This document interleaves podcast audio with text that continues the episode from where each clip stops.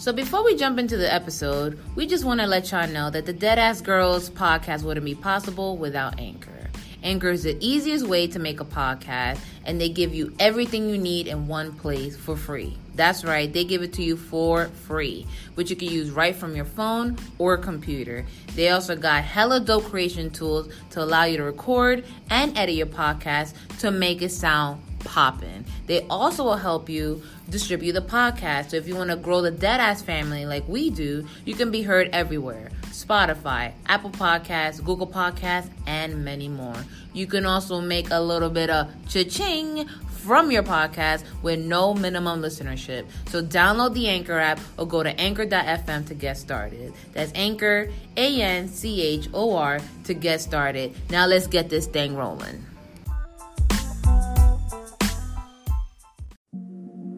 Deadass family, we have some very exciting news.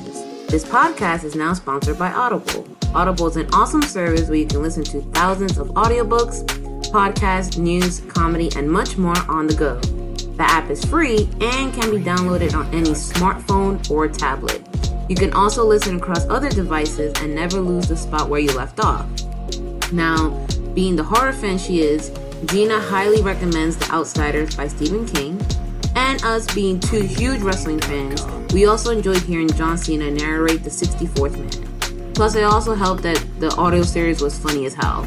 So to get started, visit audibletrial.com slash deadassgirls to get one month free trial. Again, that is www.audibletrial.com backslash deadassgirls.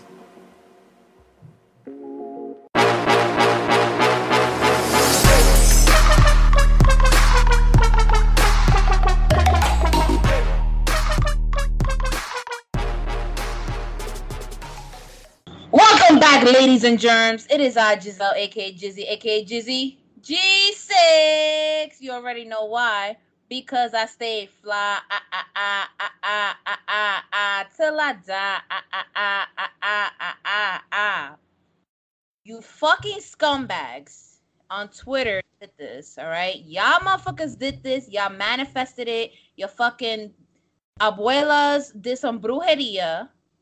Because we got the Twitter legend, the Twitter hot mouth, okay? The Black Savage. Some people know him as Cam. Other people call him the Milkman. Cam Hawkins, welcome to the show. Yo, I appreciate it. I, I did my best not to laugh through that. I'm like, oh my God. Yo. I that's that's the craziest intro ever, man. I appreciate it. Like, I, like, I, you know, the highlight of my... my life, at least with my family, right? My highlight is graduating college, right? Mm-hmm. And they had a guy who couldn't pronounce anybody's names. And I mean nobody's names. Like white people, black people, Mexican kids, Asian Wait, kids. This dude couldn't pronounce like anybody's the, names. Was, was he like the character um, from, fuck, what was that name? J- the Key and Peele show? Basically, but a white dude, right? He couldn't say anybody's names. So when he announced my name, he was like, Kami Ron Hawkins. I'm like, yo, I I got like the most regular name like ever. Like, how did you fuck this up? Uh, but no, so this is the wildest intro ever. Thank you so much. Um, I, I oh gosh, I got to live up to this. Mind you, I literally just freestyled that shit right now. It's fantastic. It's fantastic. Right? This is New York shit, right? Man. Y'all y'all make it happen. Right. A K A Killer Cam is Cam season. Yeah, man. Right? Also one of the best mixtapes. Fight me. Um. Cam, welcome to the show. This was so last minute. I'm I'm glad you're here. Gina is um doing Gina things. Don't worry about it. She might be pegging somebody out Shout there. Shout out to Gina. Shout out to Gina, oh girl. Shout out to yo. That bitch, she be getting it in, yo. I'm I'm saying like the fact that she got so many men lining up to to get pegged. The fact that she got indie wrestlers on her D Ms. We're not gonna talk about that, but. If y'all want to guess got, who they are. So no. I got choked out, like almost choked out, but I'm good. But like, wait, I'm wait, wait. Say what do you, wait, wait, I'm right. What you do you mean you almost got uh, I almost got out. choked out because I wanted her to stop, but she kept telling me she loved me. So oh. I kept letting her choke me. Um, I'm good. I'm good. Wait, but what were y'all doing? She was on top? Yeah, she made it to her daughter's birthday party. Um, and it was successful. Wait, wait, I'm sorry. You're, you're, you're going over the details. I'm sorry. Was she on top? Yeah, yeah, yeah, yeah, yeah. She Why was, you know, she choking you out? because I said fucking choke me. Um, oh, okay, she was down. Okay. And she was down. I thought she, um, I thought she, no, no, it was, it was consensual. It was consensual. Okay, and she was like, she was like, I fucking love you. I was like, oh, word? No, keep choking. Like, put that index finger a bit stronger. And it was cool. It was cool. We, you know, I talked to her today. She's doing fine. Oh, okay. Well, shout out to you, Mystery Woman, for choking out. Um, if you're listening to this, you're probably doing the Lord's work, because I'm pretty Ooh. sure there's a lot of people on Twitter that want to choke him out. You know what I mean? There's a yeah, one or two. One or two be okay. One or two. Yeah, man. One or mm, I don't know. I don't know. I be seeing the Twitter. All right. I want to start this show um with a little something that I dug up online. All right. Uh-oh. It seems like many moons ago, you were known as a deviant, if you know what I mean. Mm. Okay. A K A submitted to deviant art. Yeah. And- yeah. I was like, okay, this is safe. Okay. Yeah. So tell us, um, what made you get into like doing these wrestling? Because it looks like you just do like wrestling posters and like video game covers. Yeah. What was the inspiration behind that? So one thing I really got a problem with is complacency, right? Mm-hmm. Like I got a problem with complacency, and also I really try to show love to people who put me on. So long time ago, and this is a story I feel like I tell so often, but a long time ago, um, you know, I graduated college in two thousand eight, right? Mm-hmm. I'm Damn. seeing a girl. We get an apartment together. Uh, things are going great. Uh, relationship falls apart. And all of a sudden, I'm in this big apartment that I can barely afford by myself. I got my career. Dang. Yeah, like shout out to New York, right? Um, I got, I got, um, you know, I got a gig, and the gig's going fine, but like I'm lost out there in the world. Like I don't have a lot to latch on to. I graduated school. I'm not from Austin, um, and my friends also aren't from Austin. So when I graduated, they all leave, right? So I'm aimless, right? So where do I find solace? I find solace in pro wrestling video, uh, or pro wrestling websites and pro wrestling news sites and all that. I ended up getting plugged into the Torch. Um, ended up listening to the East Coast Cast a long time. Uh, shout out to my man Travis Bryant. You know, he eventually puts me on, and I'm just like, yo, like I'm on this big platform. What am I giving to the platform? How am I making myself valuable? So one day I was just like, yo, you got to buy Photoshop and learn it. It, it was really just that. So I, I, I've never, and this is not saying that I'm that good at it, but it's saying right. like, I've never had like a class. I've never been taught. It was just like, okay, it's, I'm gonna treat this like, like you winging it, basically. Yeah, it's elementary school. I'm gonna cut this out. I'm gonna put it on top of something else, and hopefully it works. And so, yeah, right. my, my DeviantArt was was just like, okay, the things that I liked, I feel like I'm at least smart enough to make those things look like other things. Mm-hmm. And so that's what it was. That's really what it was. It was, uh, you know, knowing what I like. And being able to follow a few directions, watch a couple of YouTube videos. And yeah, we've, um, anything you see that's like South Congress merch, anything that's East Coast Cast merch, I made that's it. That's you. Yeah, yeah. Nice. And it was about how am I valuable to the brand? How do I make myself important to the brand? And and it's, so far it's worked. You know, they, they didn't kick me off yet, so it's been good. And it's still working. So, I mean, obviously you're doing something, because I mean, you be going viral sometimes, all right? And I be yeah. trying to replicate that. I be like, how did this yeah. man think of this absolute gem of a tweet? Mm. And I wake up, and I'm like, wait, of course this motherfucker's the top tweet, okay? Like, of course this man, you know? And, and you be having some bangers out there. I mean, obviously you got some haters and, um, you know, yeah. some people who try to kind of bring you down a peg, which... I like what you do. You be like, listen, that ain't working on me, all right? Yeah, Screenshot yeah. the message. yeah. No, my thing with that is always like, you, and, and, and I have to say it, like, I'm not always the most positive person. I think what I realize is, I'm like, damn, I just did that same thing to somebody. And that it did to me. And I feel, oh, it feels it's like, oh, shit, that's rough. But, but no, it's it's like one thing about the space that you and I are in. One thing about wrestling Twitter that we tend to forget, like, there are people like us in it too. You know what I mean? Like, regularly it's a bunch of white kids. Right. And you know, you can navigate that. Nobody gonna make you feel no way. But like every once in a while, like, like damn, it's a real nigga. Like, how do I how do right. I deal with this? You know what I'm saying? Like, and it's never, I never take it as malice. You know, like I I understand, like, it, you're really, what you're always seeing is a snapshot of a person. You're right. seeing what they're doing in the immediacy of it. You know what I'm saying? So so you react to it. So, like, I'm definitely, like, to be completely honest, I've had sleepless nights off somebody. Like, I can have a tweet that'll get a thousand retweets, right. but it's that that one quote tweet that's calling me something I don't like. It's like, damn, this is mm-hmm. fucked up. What do I do? But you always got to remember, like, they're gonna forget it in three days, so you gotta right. forget it in three days. Like, you can't yeah. carry that around. Yeah, um, you can't really like sit yeah. there and think about it too much. And ain't ain't nobody like nobody's made me lose a commission. Nobody's made me lose a look. Um, mm-hmm. You know, so it's all it's all it's a big pissing contest. You know what I mean? Like, that's, that's what it is. Literally what it is. Yeah, and ain't nobody outpissed me that's messed up anything for me. You know what I'm saying? My people, mm-hmm. nobody unfollowed me because they thought what somebody else said was cooler than what I was saying. So, you know, right, right. I don't take it too personally. Like, you know, niggas gonna do their thing, man. It's it's that's the game. That's that's Twitter. Like, you know, you a lot of people are in the business of getting over. And then even still, like, anybody I've ever made fun of, it's not to get one more follower.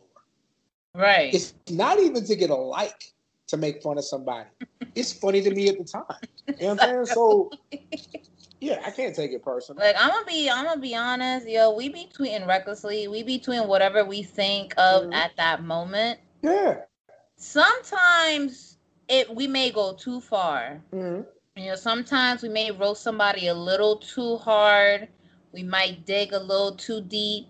You know, if you got R I P in your bio, we're definitely using that as ammo. Oh, shit. You know, like, we're definitely hitting up your LinkedIn, looking up your employer. Oh, shit. Your you grandma know? Wouldn't have liked that tweet. We're, we're, she's not here to say it. Exactly. God, you're yeah. hitting up the Google Plus, like, um, all right, let's see what you got here.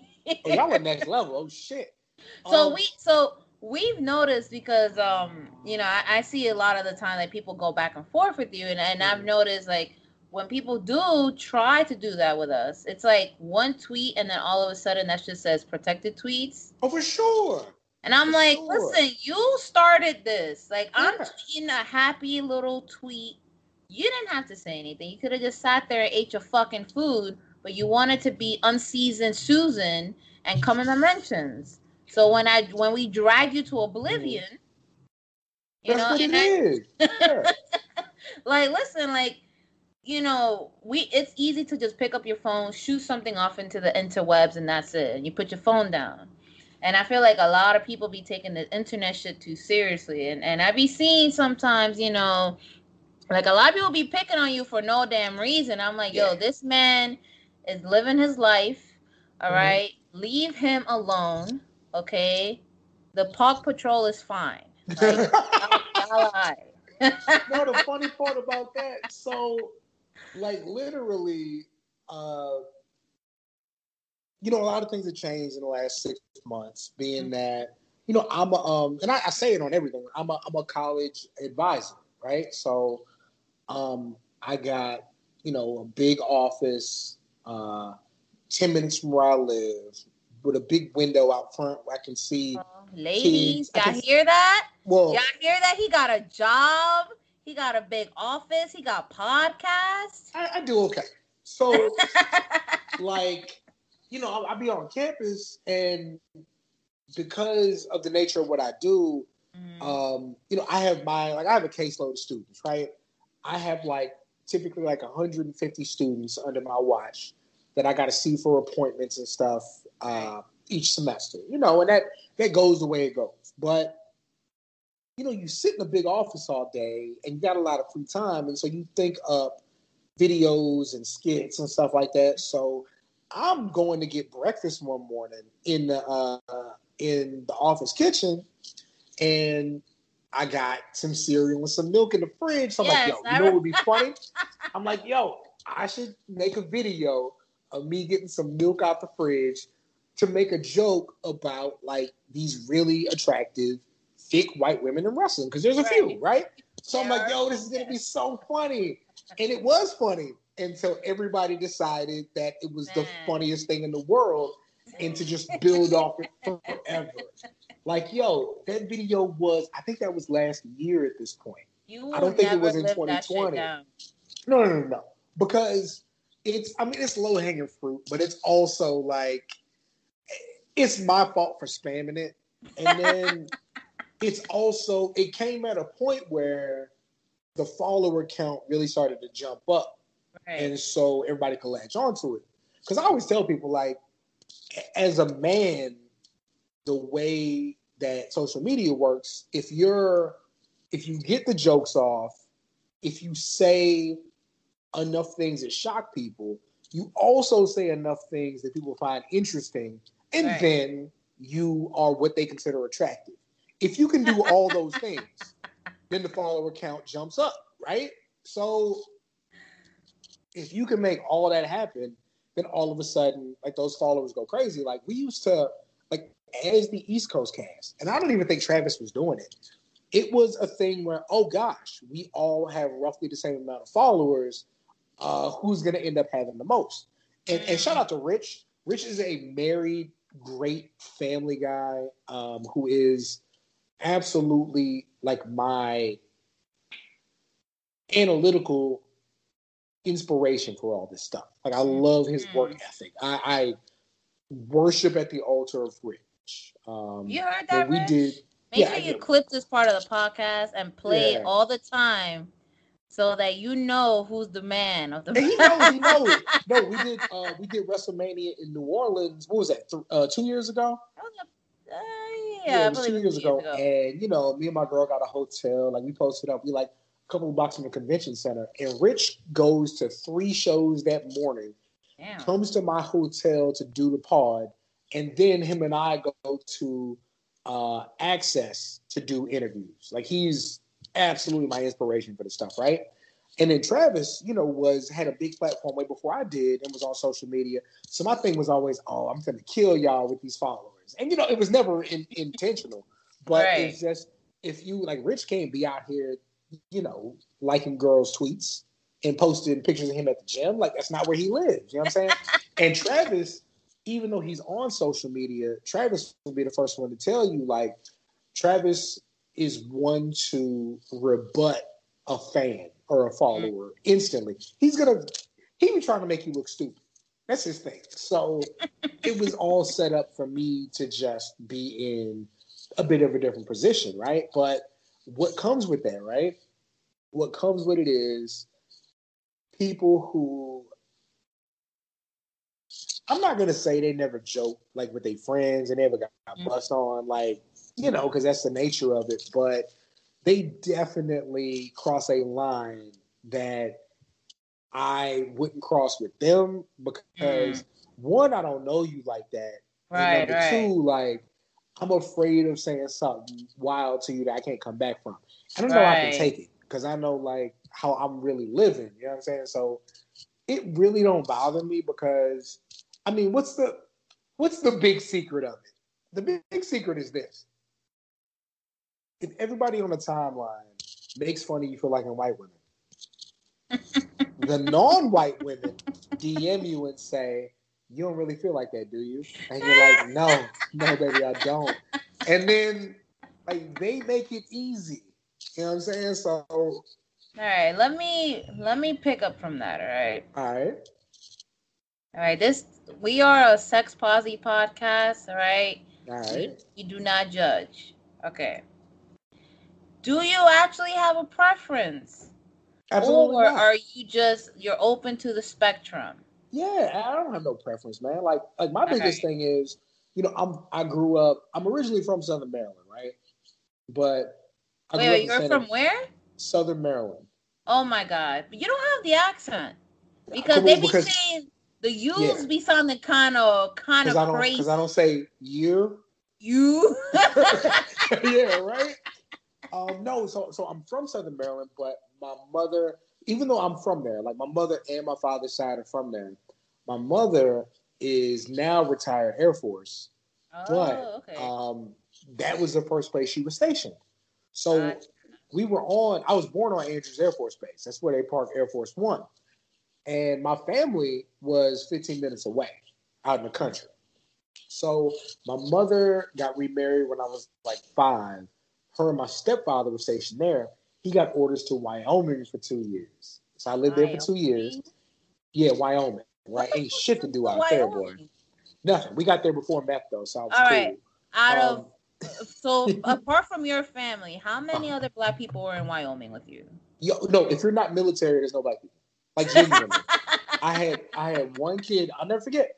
David. David, who never had an edge up. Uh, David was in... You said he never had an edge up? Never. David was in my fourth and fifth grade class, and David was mixed. That was the only black kid I went to school with. I did go to school with one girl when I went to... Uh, wait, wait, wait. David, this is how... You know black people, like, we remember black shit, right? I went to Afflerbach Elementary because I got into a magnet program. Before that, I was at Pioneer Park, was the name of the elementary school. I went to school with one black girl. That one black girl is the only person who's ever called me a jigaboo. Only person ever. And I'm like, yo, like, her name was Nastassia, by the way.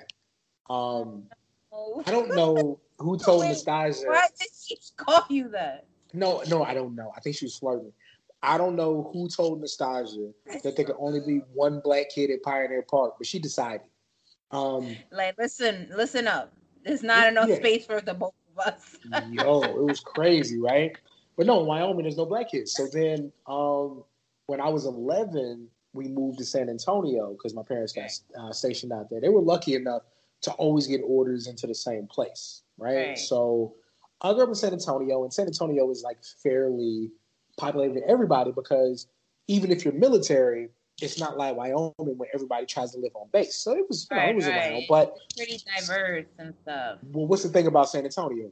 If you're gonna be around girls, mostly Hispanic, mostly thick. So I was like, yeah, this is the shit. I love this, right? But no, I've never. I've never, this, and this is going to sound crazy, I've never turned an attractive woman down.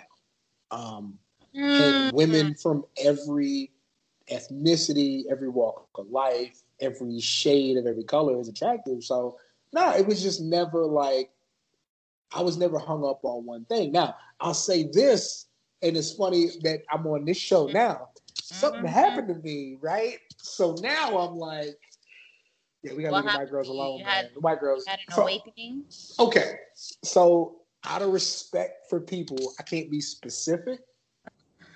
But here's the thing that happened. Like, I had a friend um, who who was a white girl, right? And we had had, you know, we had been together before, but it was a thing where I felt like I established, no, we're friends, and you gotta understand that we're friends, like. We not, I'm not your man, I'm not your boo, I'm not your little side thing. Like, we cool, right? Right. So, and I can't, I can't even specify dates because I just got to say what it is. So we had to get together, right? And we had this get together uh, of less than ten people to be responsible. But there's a girl there who all like my boys think is attractive. Okay. Uh, and the girl, even though she like lifts, isn't like super toned. And she mm-hmm. probably not over a buck forty, but you know, she she man, she might be one she might be one sixty. I gotta I gotta be nice. I gotta think about what she really look like. But like, you know, brown skinned chick, tattoos on her, you just gotta look about her, right? And me and my boys is like, yeah, we find her attractive and this and that. So the white girl was like, oh, that's what y'all like? Like, I'm doing all this exercise and then working out, and that's what y'all like? He was like, yo, like, chill out. Like, what you talking about? It's not about you and her. Mm-hmm. It's about, like, we think she's attractive. You can also be attractive, but she felt away. You fast mm. forward a few weeks. Okay. This is messy, them. by the way. This is yeah. very messy. I we hope these them. two women listen to this podcast. Yeah, well, one of them might. But we then we got them in the same spot. And again, it's not no beef. Like, I'm cool with all y'all. Like, we got them in the same spot. So the the brown girl leaves early because, you know, they went to go do the things that they do. The other girl's still there, and she's still mad. You're still mad weeks later, right? And she was like, I don't think she this. I don't think she that. So I basically asked who was in the crib. I was like, yo, who think that she's bad at sex? The brown girl. What the f- Cam? And, okay, let me finish. Let me finish. Because, yo, I didn't have sex with the girl. I never touched the girl. Well, I touched her, but I never had sex with the girl. I touched her. I touched That's her a little bit consensually. Consensually, she was good with it. It was, matter of fact, it was it was WrestleMania. It was dope. Um, but anyway, okay. Um, wait, yeah, during you know, night one or night two? I didn't say it was this year, but it was cool. Wow. Okay, you know, many many WrestleManias ago, probably.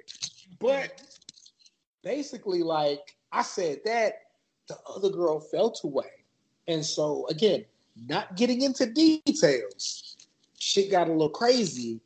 She said some things and did some things, especially in front of people that you can't do.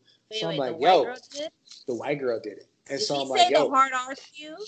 No, absolutely fucking not. Okay. But still, some shit that was like, yo, like, that's how you really feel about, like, us being cool and the people I got you around, and how you feel about the world.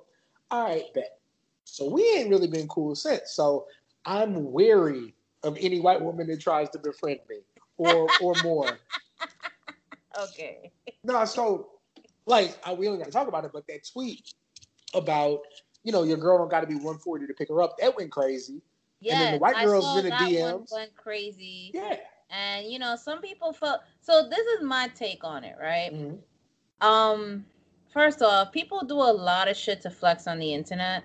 Yeah, people sure. do a lot of dumb shit. People really act out of character just to get go viral. And listen, mm. do you? But understand that you also have to realize that you will get roasted. And for sure, just as much as you want to go viral and you want to clap back, others have the right to fucking roast you to oblivion. Like, mm-hmm. so here's my thing. Listen. Um, dudes who go for extremely petite women, y'all creep me out because petite women tend to look way too young. Yeah, for sure. They tend to act childish as well. Like, like petite women are chihuahuas. Okay, they always running their mouth. They're always talking. They're always talking shit about everybody. But yeah, right. It's not until, you know, somebody comes through, a Rottweiler ass bitch mm-hmm. comes through and rips your head off and humbles them. I yeah. saw what you said. And honestly, I thought you were genuine about it. Because to me, and this is just going off of Twitter interactions, you seem like the type of dude who's open to everything. Yeah, you see, cool, cool. you don't have a type per se. You just like what you like. Mm-hmm. Um, and that's the issue with people nowadays is that they feel so ingrained with having a type that if you veer off, even for one second, mm-hmm. they feel like, oh, you're a traitor. You're supposed to date this. You're supposed mm-hmm. to go out with this. I'm like, nah. If my dick gets hard for you, my dick gets hard for you. Yeah. My dick gets for somebody else. I I don't know what to tell you. Yeah, sure. Like, no, my thing is always like, I don't, you know, because I, I I'm I'm thirty-four, right? So my friendships. Oh, that's a question, by the way, that somebody has. So oh, um, yes. that's one of the, the questions has been answered. I was about to. I thought you were a little older because you said you graduated college at oh eight. I'm like, damn, I was still yeah. in high school. oh eight. No, that's the thing. I'm I'm a year younger than um most of my graduating class. So I started school in Maryland, unless you started ah, school earlier. Right. But like me and my co-host Peanut, Peanut's a full year older than me. His birthday's in November. He'll be thirty-six. I'll be thirty-five in December. So yeah, yeah. Um, gotcha. But no, my thing with women was always like, you know, I I grew up you know, my friends, and this isn't even something I was taught, but like it was just understood. Like you can make jokes about anybody, but like once your boy like is dating a girl, like the joke's not funny no more. Like that's who you like. Like whether she's skinny, whether she's big, yeah, you tall, short, like whatever. Like that's that's who we who we fuck with. And you know, I'm also like, like I talk about how San Antonio is diverse. I'm also very aware that it's a military town. Mm-hmm. So I got like black homeboys who got half white kids. You know what I'm right, saying? So right. It's like the jokes can be the jokes, but even when I make a joke, I always make it a point to say like, I got homies with white wives. Like mm-hmm. regardless of how hard we're joking right now, there are absolutely good people out there who right.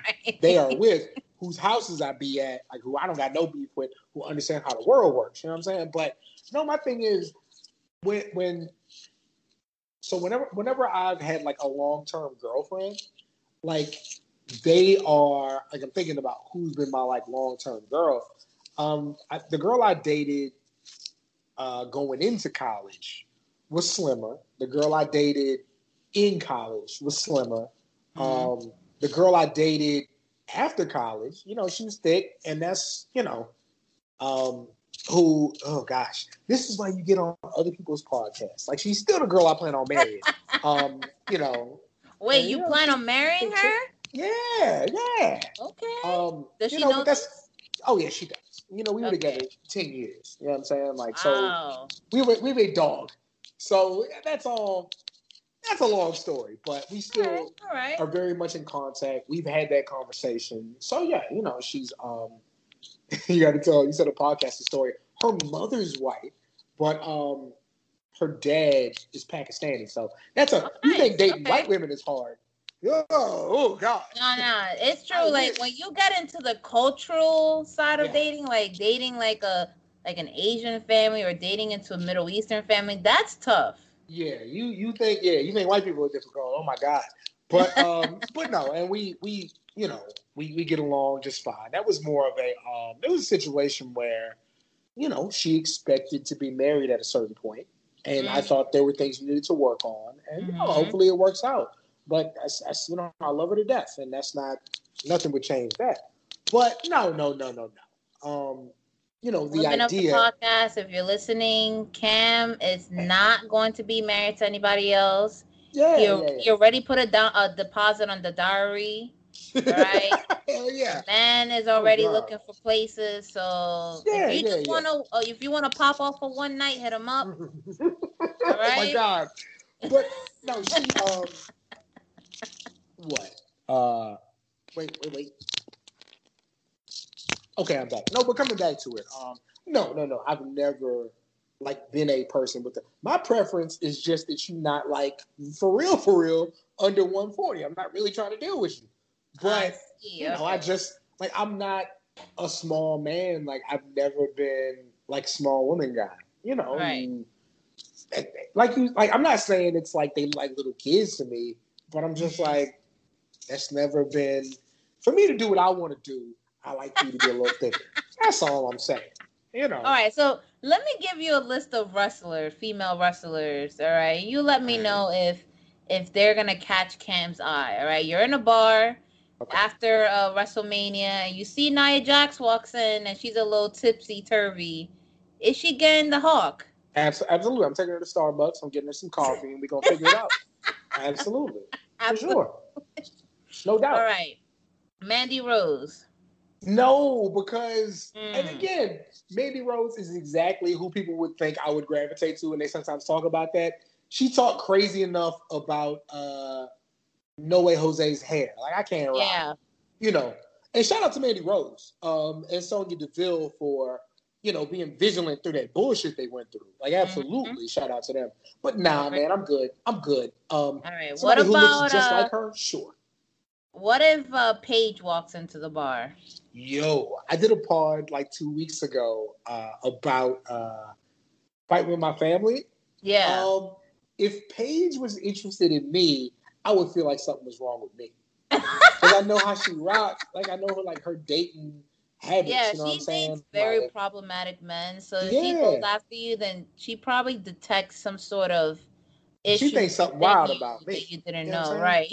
And for real, and, and yo, not that you wouldn't say this, but yo, everybody who's ever dogged Paige for the uh, the Dreamboat, the Xavier Woods stuff, you just wasn't getting none out here. Like, yo, I'm, I'm me, gonna say this: yeah. I, we were definitely not clowning her. I, mm-hmm. if anything, we felt sympathy for her because for sure. that's a violation of privacy. Yeah, um, but at like, the same time, we were also praising her because I'm like, yo, she was out here in Forever twenty-one dressing rooms getting it.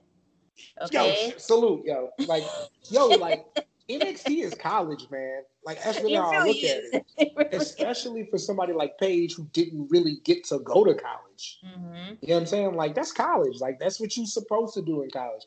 If right. somebody had a video of me, I was like just before everybody was recording shit. If y'all saw what I did in college, you wouldn't follow me on Twitter. You get rid of me.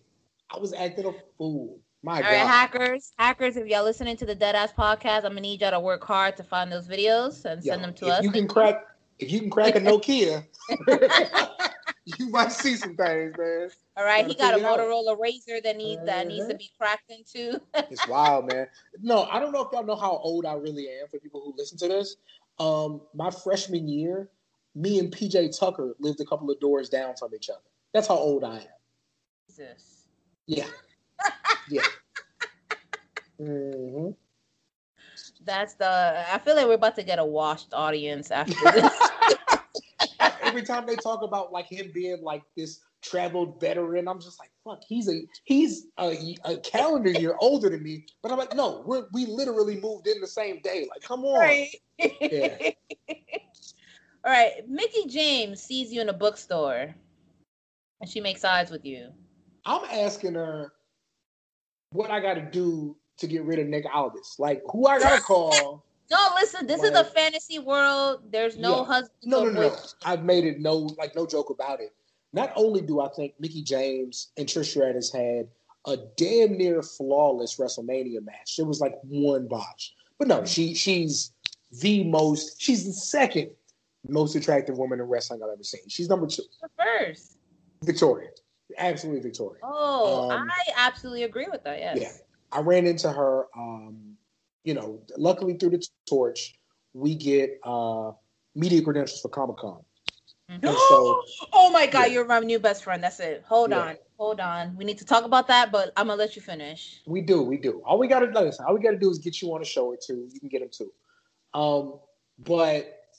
We, um, I was there and I saw her, and it was so cool. Like, I shot a video of like her poster showing her, then I flipped it back to her, then I flipped the video, then I flipped it back to her, and she made like this big face. And you know, we were trying to interview her, and she was so sweet. She was like, "No, yeah, I'm free Sunday. Let me know what you want to do."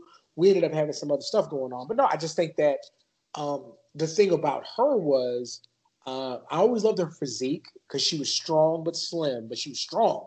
And, you know, her fucking moveset and just her mannerisms, she was always the one for me. So salute to, to Victoria. Um, always the one. But, yeah. But, no, Mickie James is right there. And, yeah, hey, boy.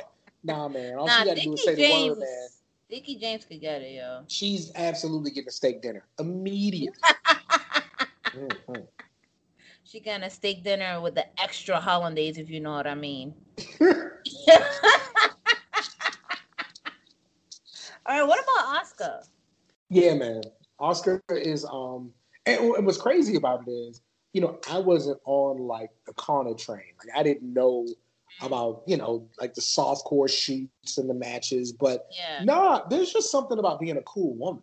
You know what I'm saying? Mm-hmm. Like, she's, uh, clearly she's attractive. Like, that goes without saying. Like, they don't they don't hire anybody that you wouldn't be attracted to. That's just the, the nature of the game. But, excuse me, yeah. my bad. Yeah, there's there's something to be said about just being good at your job, whatever your job mm-hmm. is, to having a dedication, to having an enthusiasm. Oh, yeah, man. And then, you know, somebody had the nerve to ask her if she was into black guys a couple of years ago on Twitter. She was like, yep. So, yeah, nah.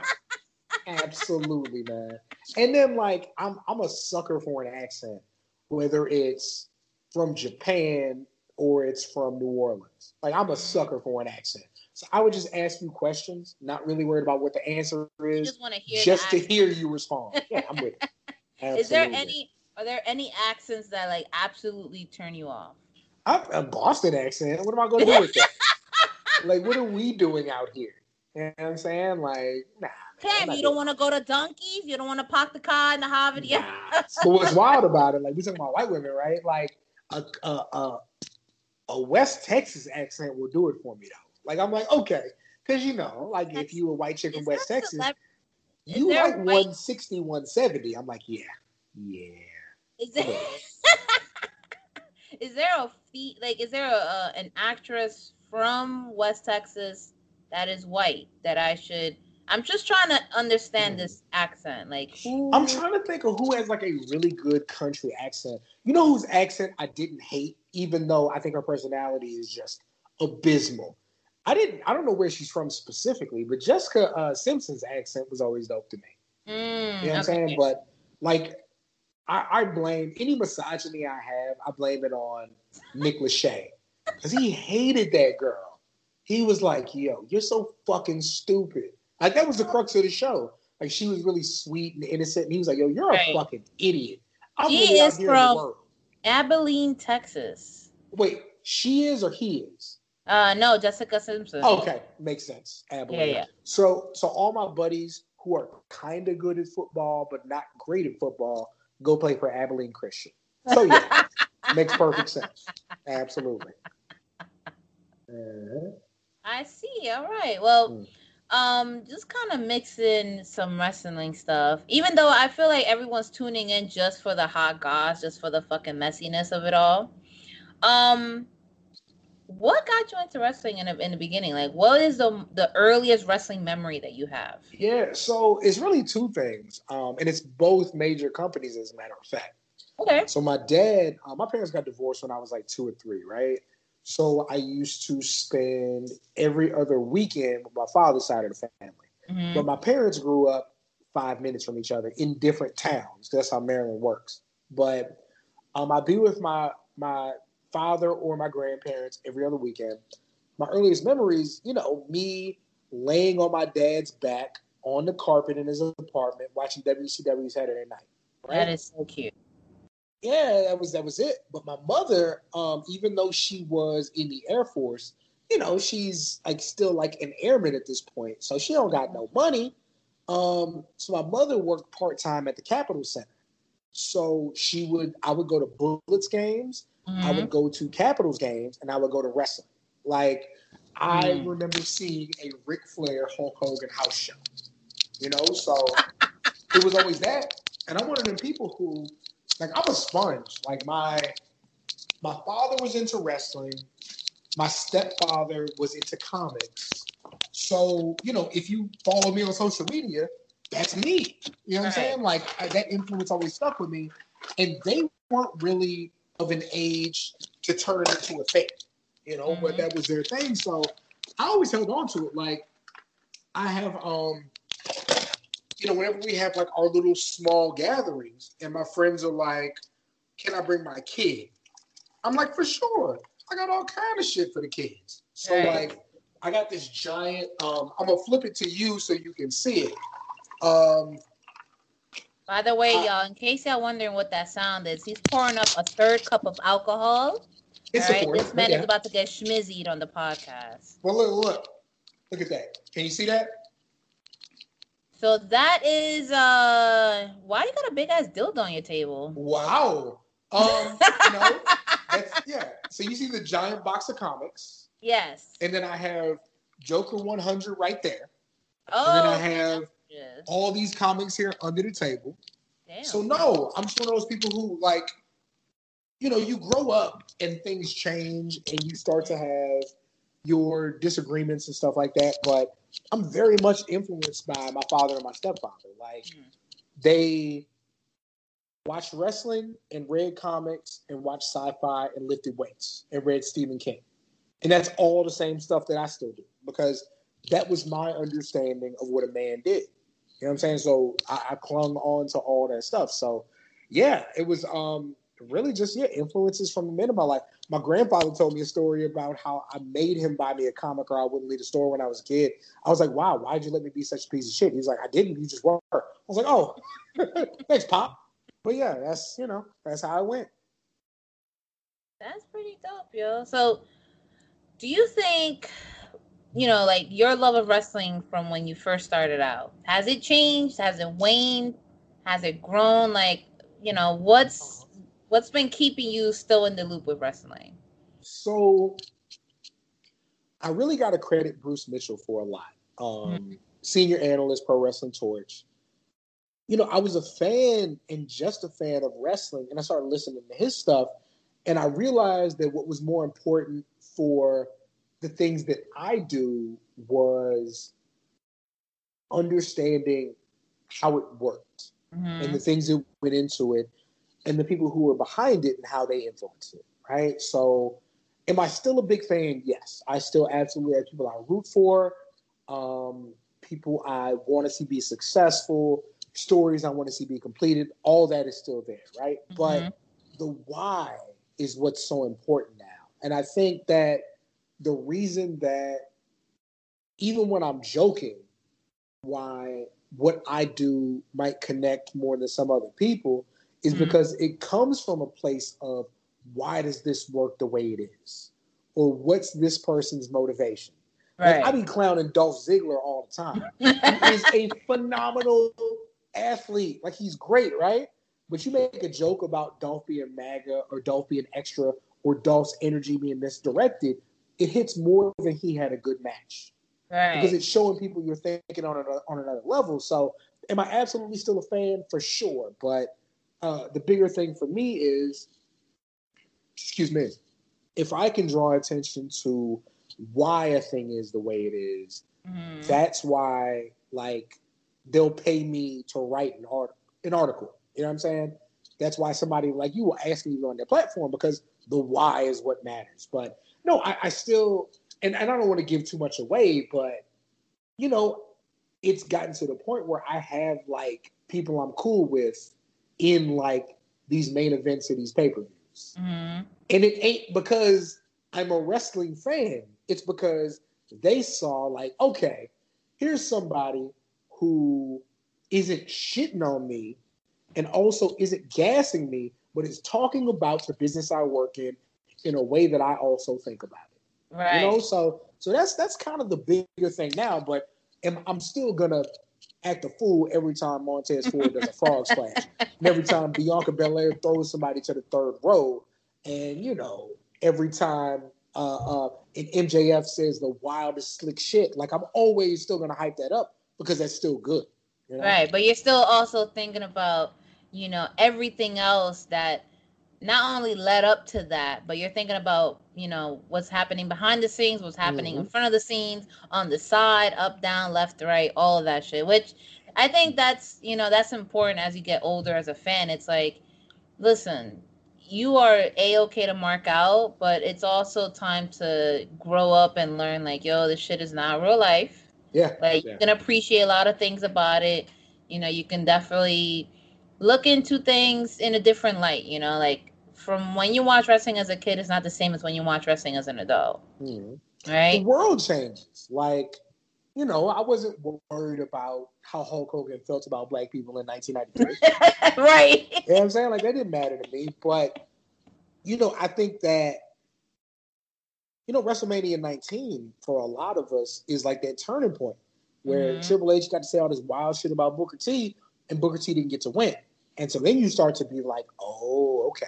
Mm-hmm. Like, and, and then, you know, we, I say lucky, like, we're fortunate enough to be in a situation where, like, we got to see Vince McMahon tr- support Trump, right? Right.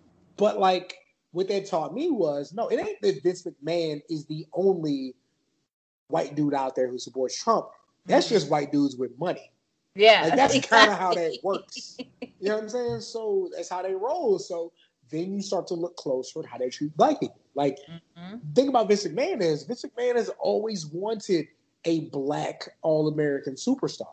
Like, regardless of how he feels about how the world should work, he always got the importance in that. And, right. and my thing was always like, you know, we have a lot of people who say, um, how can you support this company with how they feel? And I'm like, yo, you ain't been black too long.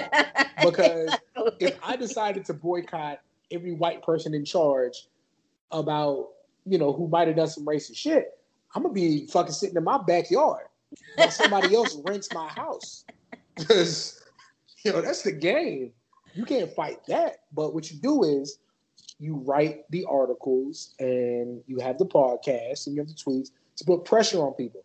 Even if it doesn't change a single billionaire's mind, if you change that white dude's mind in your tax bracket, right, or who's following you on Twitter and thinks you cool, I mean, you're doing what you can.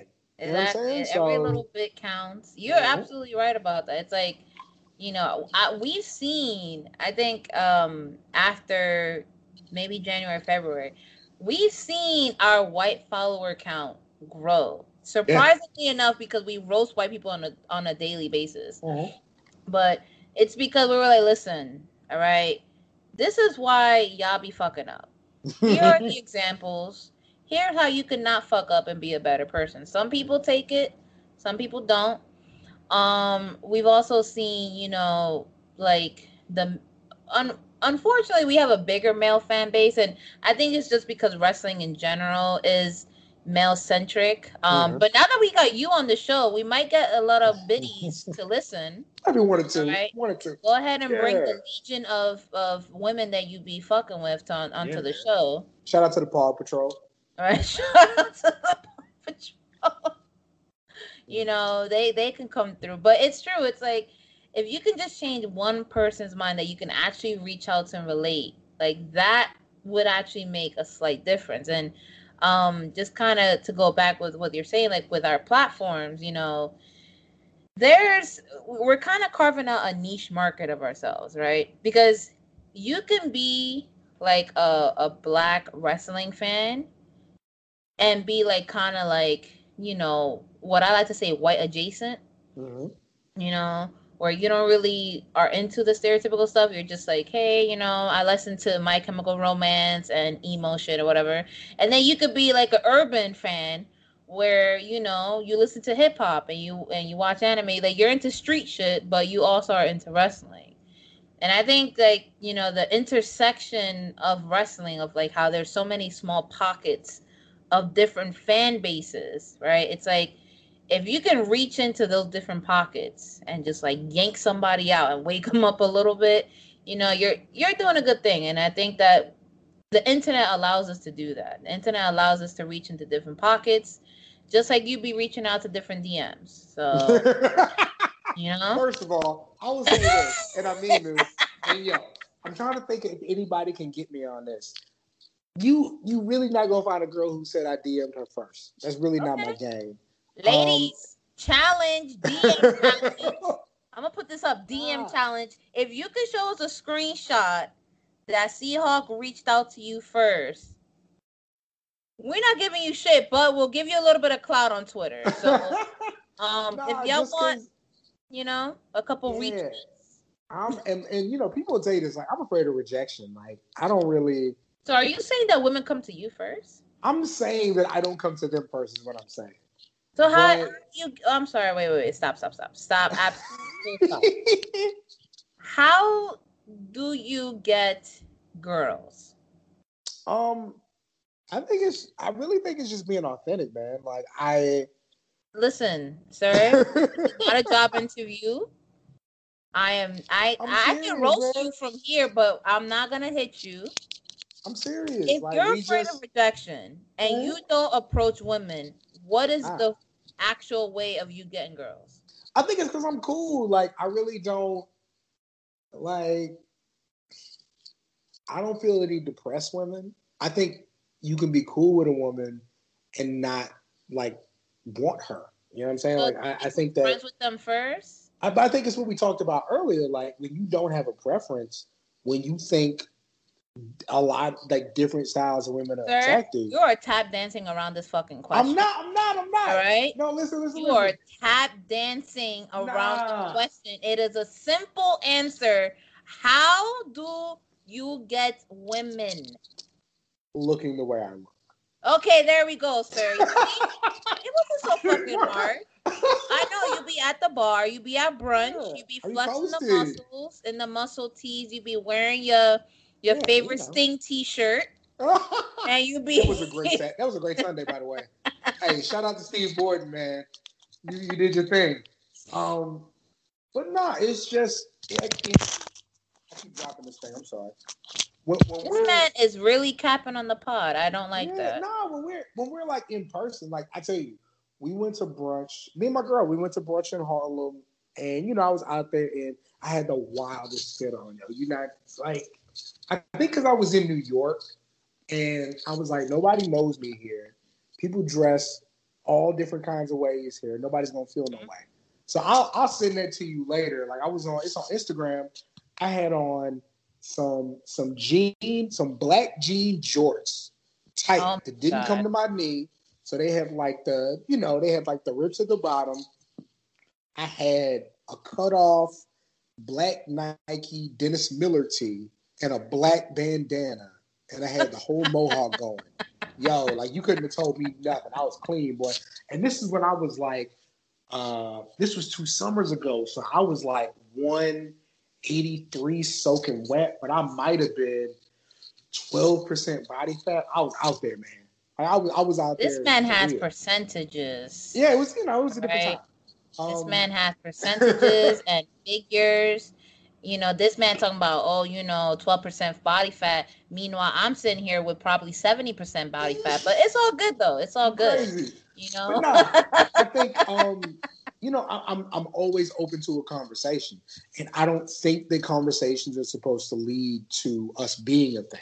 I think that's that is, what makes it easy, yeah. man.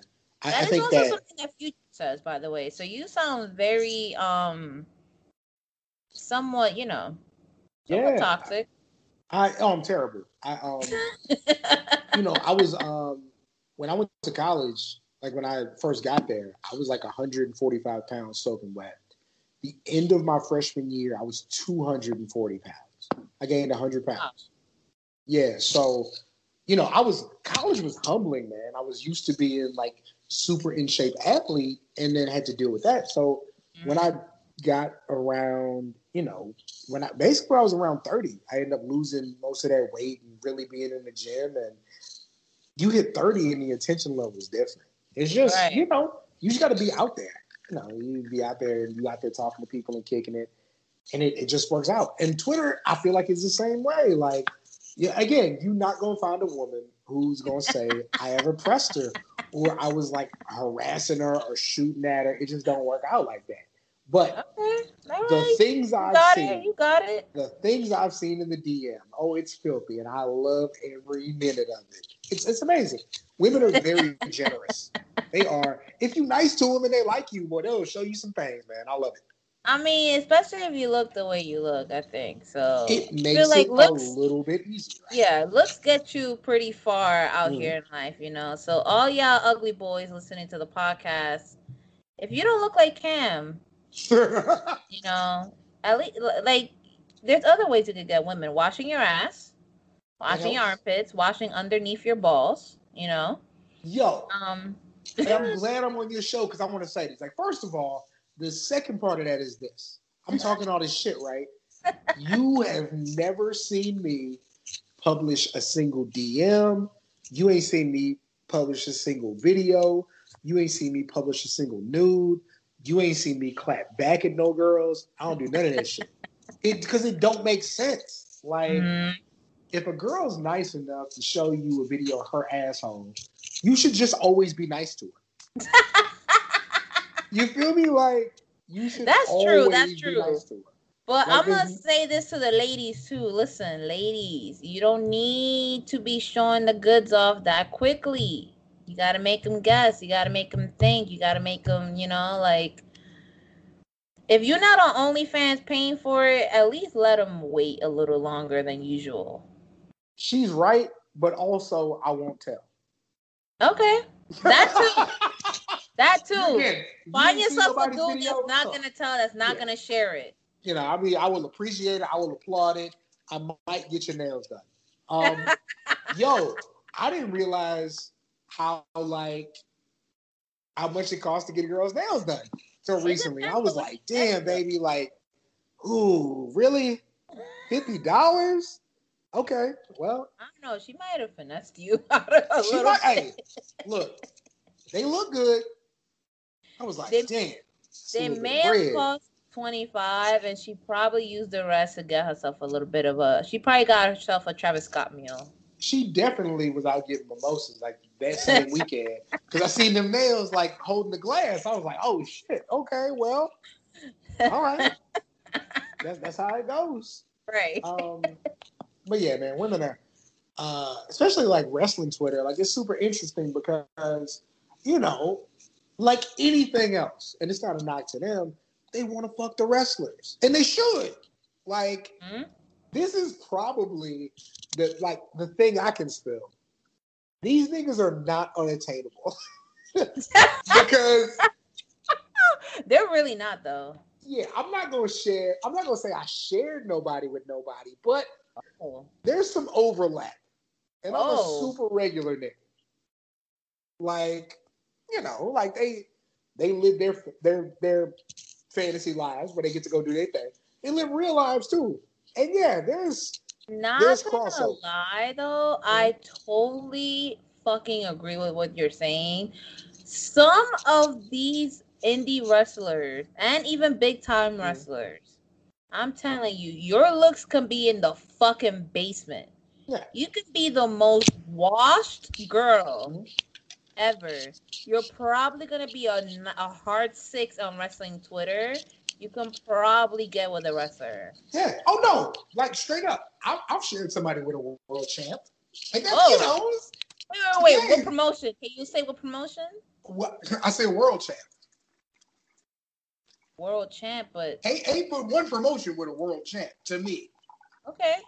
You know, you know, that ain't a knock on nobody. I'm just saying, like, the world's built like that. You know what I'm saying? Like, that's... So, Cam is out here um, tag teaming. I ain't say all that. World champs, okay. I ain't say all that. I'm just saying I was, you know, I might have been on the same tour. But, uh, oh, I see, okay. But, you know, but this ain't the biggest thing. This ain't rockin' Austin days. You know what I'm saying? Like, it's not large in life. Like, these dudes is really out here. Like, they, right. they, you know, like, um, I remember... Shout out to my man Sean Radican because, um, you know, the Torch gets uh, media passes to the live events. Mm-hmm. So, like, I go to a Raw one time. Uh, I take me, my girl, or homegirl. We out there kicking it. We go to the bar after the show. We out there playing beer pong with Anderson and Gallows. Like, you know, what? It's just they out here. Like, it's not no. It, again, it's not twenty years ago where everybody's large in life. Like, they, mm-hmm. they out here living. You know what I'm saying? It's not, nobody's secretive about it. But yeah, you know, I mean, me, you know, having something in common with somebody who held the big belt isn't crazy. It's just, straight up, it's not crazy. It's just how the world works. Like, you social just, media just, is different now. You just coming out here low-key flexing, you know? You just low-key saying, I'm like, not, yo. I'm, I'm talking about what it is. He, He had my sloppy seconds. That's basically what nah, you're nah, saying. Nah, right? nah, nah, nah, nah, nah, nah, nah. Sloppy seconds aren't real. Let me say that. Okay. If sloppy seconds were real, if sloppy seconds were real, I'd be a be, fucking oh, petri God. dish of bacteria. I'm just saying, you wouldn't feed me to anybody. Um, but nah, that's that's not the move. But it's just like, you know, people out here doing their thing, and they allowed to do their thing at this point. And it's not taboo, so you know it's it's just it's just me saying that like this is motivation for everybody else, baby. Like you not you not that far off from dealing with somebody you like who might have dealt with somebody you worship. True, it's just that's a game. True. Yeah, man. That's for just, sure it's you know. True. Uh, I'm gonna take a quick break here so we can try to pay our bills because we got a, a cool sponsorship. Which is appropriate that you're on the show for this episode, all right? We're still in quarantine, all right? We're still home. Hopefully, y'all are socially distancing. But listen, if you got to go out there and pick yourself up, uh, you know, a little sun, sun, maybe on your way to the dick appointment, maybe you're going to go drop some dick off, whatever. If you want to spice it up, Adam and Eve dot com actually has you with a wide selection of toys. Adam and Eve, thank you for sponsoring the Deadass Girls podcast. Get yourself a fleshlight, a pocket pussy, a butt plug, whatever you're into. You will find a large selection of adult toys for yourself, your significant partner, or others. If you use um, our code Erotica, you get twenty-five percent off plus free shipping. All you got to do is click the link in the bio, you know, add some things in the cart. Um, if you're trying to slide into Seahawk D Ms, add some stuff for him in there too. All right. Uh, maybe put in a little sex swing. If it, only if you're above one forty. Okay. Only if you're above one forty. We don't play. I, all right. The sex swings have a max weight limit of three hundred pounds. So you're good. All right. So again, adam and eve dot com. Deadass link on link in our bio for more details. Yeah, you know what I found out like in the last month or so? Oh, let's see. I found out girls don't like Magnum condoms, so they prefer skin condoms. Huh. Well, it so it definitely depends. Um, and I think it just depends on everyone. First and foremost, definitely ask them if they have an allergy. You know, find out if they're allergic to latex. Um, because the last thing you want to do is end up in the E R with her for that. Yo. Right? Um, I know that some people like the skin condoms or the lamb condoms, whatever they're called, because of how thin they are. Um, some girls are wild girls. They just like going raw, you know. Um, some girls, you know, they probably want something extra. So, you know, they'll ask for like the medicated condoms. Especially if you have sensitive skin. So it's a lot of different uh, variations. Just definitely ask him or her or they. You know, we're inclusive. We want to make sure we use all the appropriate pronouns. Um, if I can give away some game real quick. Um, if you got a girl who, like, is not your girl and you've established it's not your girl and she's worried about you having sex with other people, but you're safe about it, um, what you should do is, and again, if you're safe about it, you should keep like a box of condoms in the plastic and don't open it and put that in one dresser. Then the box of condoms that you're really running through, you put that in another dresser. Because she's going to look when you go to the bathroom. Because sometimes it depends. Like Puerto Rican girls will get you the warm towel. Like they're just built like that. And it's really fantastic. Um, White women apparently don't believe in the warm towel. Like they want to like talk about how you feel afterward, um, and then start like looking at stuff. So I'm just saying, like, you know, have your dummy box of condoms that you don't plan on running through. And what you do is you make sure it's the pack with like all the like, you know, for her pleasure options, like the fire and the ice and the lightning and oh, the fucking God. Rocks. Wait, is that condoms or an R P G? Anyway, you get that. And you keep that in the drawer. No. Also, let me tell you this. If she leaves her earrings there, it's completely on purpose, right? Now, I agree, yes. If they leave any article, yeah. Like if you're messing with someone and it's not, you know, you've established that y'all are not exclusive, y'all are not together, but they are leaving articles of their personal belongings behind. What you should, you should do is to collect that and put it in a box somewhere hidden or throw it out. Because um, that sends very confusing signals to somebody. When you say, oh, no, no, we're not together, we're not together, but I left my sweater at your house. It's like, listen. I got enough hoop earrings in my room to start my own pirate ship. I'm like, yo, like, this is becoming a habit. Like, this is crazy. You got to put these away. Um, but, yeah, absolutely. Um, shout out to Adam and Eve, man. Um, Yo, shout out to Adam and Eve. First of all, when we got that sponsorship, we were head over heels because it was a sponsorship that was very appropriate for the podcast as we always dive into the sexual aspects. Um, before we head into our next segment, I want to ask you, Cam, do you have any preferred toys that you've used either on yourself or with others? So,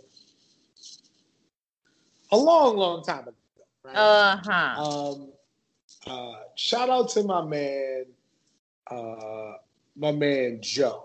Uh, Joe is a guy I did my undergrad with.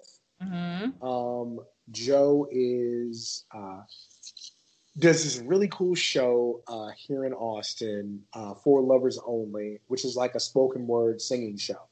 Okay. Um, Joe is unapologetically, you know, a gay man. He talks about his relationships with men. Uh, we had him on the South Congress pod to talk about his show. Uh, we went to his show, um, had him do like a um, like a debrief, like a deload after the show.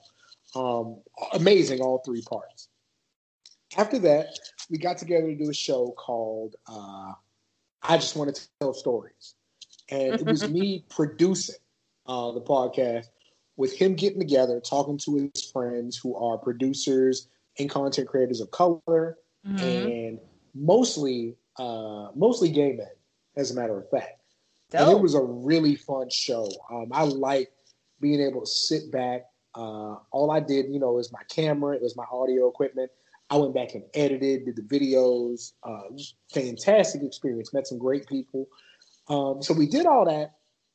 And uh, I think the last show that we went to, his last live show, they mm-hmm. gave out these bags from their clinic. Uh, he works okay. for the Kind Clinic, which is like a sexual awareness clinic.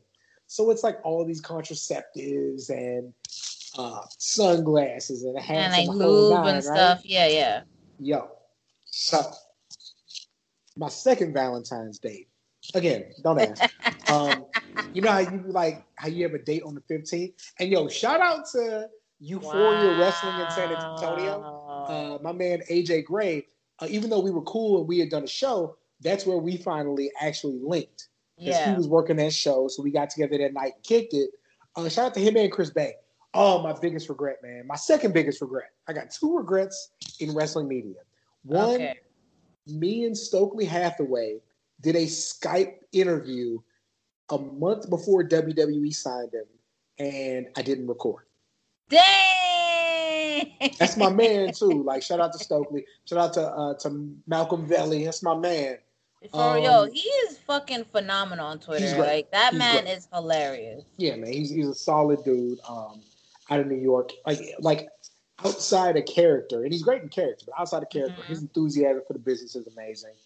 Um, so on that same show with A J Gray, Chris Bayes performed on that show. Him and Myron Reed had a banger of a match. So afterward, I'm telling Chris, I'm like, yo, I got to interview you before you get signed. I see everything Cody's saying. He's like, yo, if we don't do it tomorrow, I don't know. Sure enough, he signed with Impact the next day. Right? Dang. So it's like, damn, right? But no, um, I say that to say, uh, you know, I'm from San Antonio. So my second Valentine's date was in San Antonio that weekend.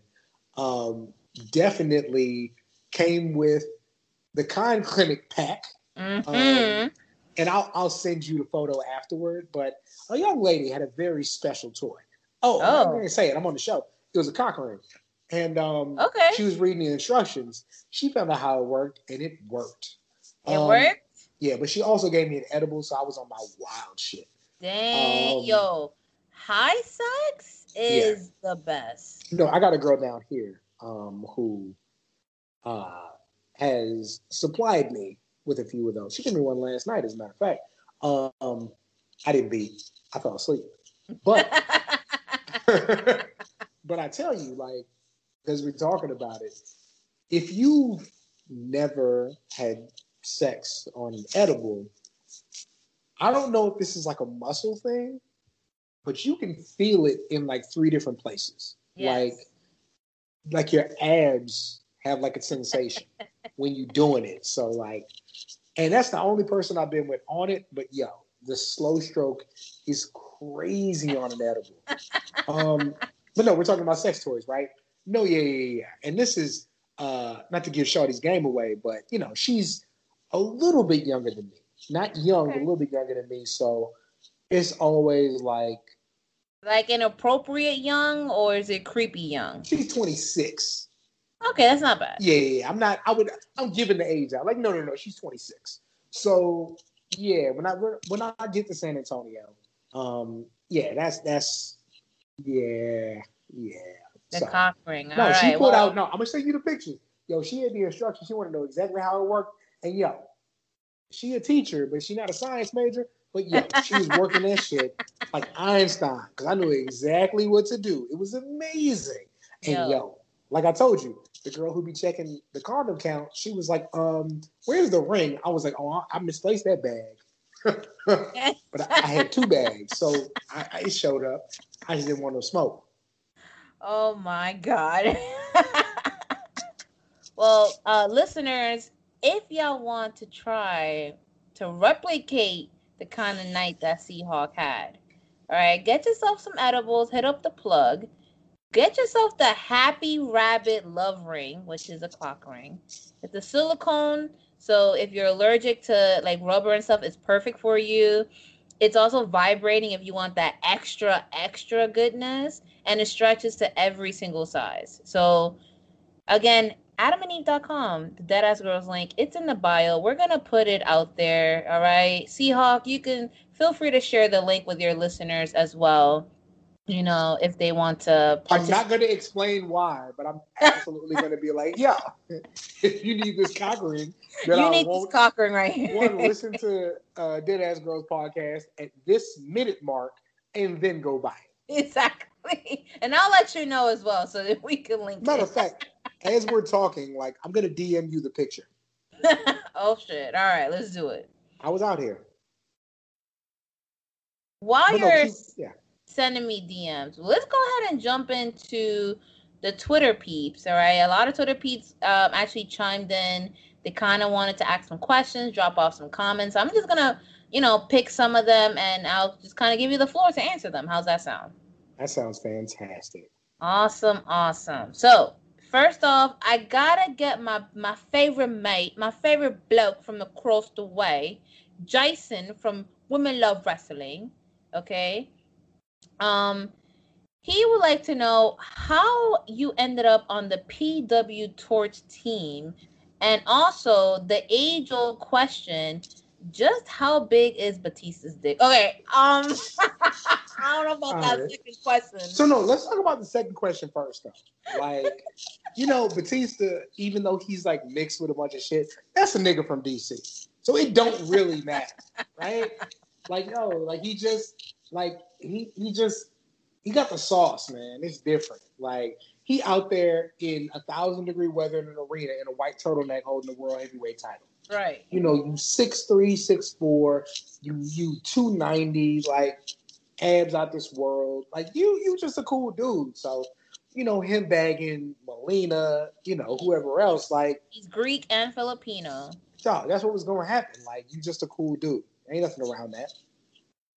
But you know, me hooking up with the Torch, I explained that earlier on the show. Like, you know, me being a dude out of college, me listening to uh the East Coast Cast, and, and to give it away, like, I'm a kid who, my internship in high school was with Chuck Miketinec, which mm. isn't going to mean anything to anybody if they're not from San Antonio, but that was Maximum Sports, mm. uh, which was like a local Fox sports cast in San Antonio. So, you know, I wanted to be Bryant Gumbel back since I was a little kid. So this was always kind of in the mode. You know, when I was at U T, I was doing... Um, I was doing student T V. Uh, so this was always kind of coming. And then, you know, Travis and them thought I was cool.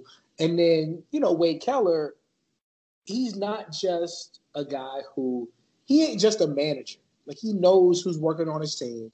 So eventually he was reaching out like, yo, you want to do the show with me? And yeah, so it was just um, Travis Bryant mostly. I always show him love when mm-hmm. I can. Um, just realizing that there were people around him who were fans who could also help out his platform. And right. so, yeah, it was just, uh, it was a black guy having the courage to get himself on and then knowing that people like him would help his brand. Mm. So that's how I got in with the Torch. Absolutely. And that is a, a dope story. And we're glad that it actually works out. Do you still contribute? Like, has is it as uh, frequent as it was in the beginning, or has that Yeah, changed? So I still do the East Coast Cast every week with Travis, still co-hosting. Um, typically, Wade reaches out uh, once or twice a month to co-host mm-hmm. on either Raw or SmackDown. I gotcha. hate when they ask me to do SmackDown, because I'm like, Wade, I'm I'm on these hoes, man. I can't really do SmackDown right now. But um, you know, if like I got to do it, I got to do it. But he's good about that. I just always remember WrestleMania weekend last year, me doing our show, me doing my own show, me guest hosting, and me hosting Bruce's show. I've never been that physically exhausted in my life. Mm-hmm. Um, and I, it made me realize how all this was worth it. So right. Shout out to the Torch, man. Like I, I've, they've made it possible for me to have a name out here, for me to get money out here. Um, and they always support everything that I do. Like you're not going to find a bunch of super liberal wrestling companies, but they are absolutely that. And they don't treat us like tokens. Like they absolutely support the things that we do and shout them out. So mm-hmm. Shout out to the Torch. Absolutely. Yeah. And that's, and that's truly like what, what's needed out here. Like, mm-hmm. So many times, especially in, in the media industry, you know, they're like, yeah, we have a diverse team. And it's like, they're only doing it to meet a quota. They're not doing it because they actually care about your actual voice. Mm-hmm. We got Benji, longtime friend of the show. Love him to death. Uh, so he has two questions, all right? So first off, when did his love for the white woman start? Mm-hmm. And how has it been being a POG activist? Oh, my God. So shout out to Benji with the... with the big flags in his in his uh, Twitter name. I, I know right. you, Benji. Shout out to you. Um, but then nah, you have a more serious question. Okay. Uh, what has the process been like for B W Coalition and how important it is to have that sort of platform, especially when Black voices are spoken over in wrestling? Yeah, yeah, yeah. So, again, with the first one, you know, women are women, man. Women are attractive women, right, listen, attractive women. Listen to the beginning of the podcast. Yeah, for sure. The answer to that. So... Uh, Black Wrestling Coalition, man. It was the biggest thing was like, I looked around and, and granted, there are people who I have met and talked to who are Black in this wrestling space who are super dope, right? Mm-hmm. I never felt like they reached back to the people who supported them. Yeah. And that could be me just not seeing it because I don't know, right? But my thing was always like, look, if I got... and this is at the time, I think it was still seven thousand. But if I got seven thousand followers and my man has fourteen hundred, but right. my man's work is amazing or my homegirl's work is amazing, like, what do I look like as a supporter, as a friend, as somebody who interacts, not shouting them out, mm-hmm. like not saluting them, not hyping up what they do? So I was like, well, it makes more sense if I can organize it to where we're all under one umbrella. So whenever they post something or have an idea that they can, I can retweet it so that it gets hyped up. You know what exactly. I'm saying? Like, so yeah, Black Wrestling Coalition was really, and I have to be, you know, transparent. You see the stuff with George Floyd, you see the stuff with Breonna Taylor. And you realize if we don't look out for us, nobody's going to look out for us. Exactly. Like, you can't tell me, and not, not you, but you can't tell me your favorite Black writer from a wrestling site. Mm-hmm. You can't tell me your favorite Black commentator. You can't tell me your favorite Black graphic artist. And for me, shout out to my man Christian from Tiger Driver, my favorite creator. Shout out to my man uh, Grammy Newton from Public Enemies, my favorite Uh, Black wrestling podcaster. I love those, those kids, right? Mm-hmm. But a white person can't tell me who their favorite is because right. they don't exist, because they're not hyped up, because they're not pushed to the forefront. Like, is there a Black correspondent or writer for uh, Wrestling Observer? I don't know. It's possible. You know what I'm saying? Like, I can tell you the Black people work for the Torch. And it's not me saying the Torch is like inherently better. I'm just saying like all these platforms. It's more transparent. Exactly, exactly. Like, like, like Dave Meltzer. I don't know Dave, Dave Meltzer from nobody. He has his flaws. He has the things that he's good at. I don't know none of that, right? But mm-hmm. what I know is when I think of his brand, I don't think of the people of color or women who work there. Like Brian Alvarez, you got a Hispanic last name. I don't know nothing about you. You look right. like a white dude to me. And you might not be. You might identify as super Hispanic dude, but I'm just talking about what I see. You know what I'm saying? So I was like, look, I ain't the most popular guy in the world, but if my voice is big enough to amplify one other Black voice, I gotta do that. Mm-hmm. So that, that's what it was, man. It was just about being selfless, but also understanding that, you know, I'm I'm mortal. My life is finite. So if I don't leave this thing better than what I left it, what did I really do? Right. That's what it was for me. And that's a that's a very sincere answer. And I think that's what um a lot of like a lot of people that I've met through doing the podcast has been, because we share the sim- similar message. It's like, you know, carving out a space for us, like the the urban fan, you know, like the mm-hmm. like where the Dominican fans at, you know, yeah. where's the Jamaican fans at, where's the Black fans of wrestling, where, you know, it's not only wrestling, but it's also like a cultural thing for us, right? And we kind of yeah. connect it in different ways, because we watch wrestling and we see, like, you know, sometimes they make our culture a caricature. Yeah. And it's like, yo, it's up to us to be like, nah, chill. Like, this is something that we care about. And, you know, we gotta, you know, we should do better to get the respect that we deserve.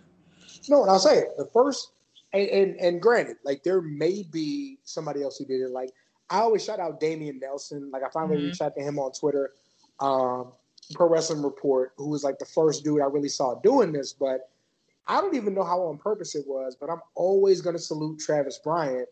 That's the first person I know as a Black person who took a chance on another Black person in right. wrestling media.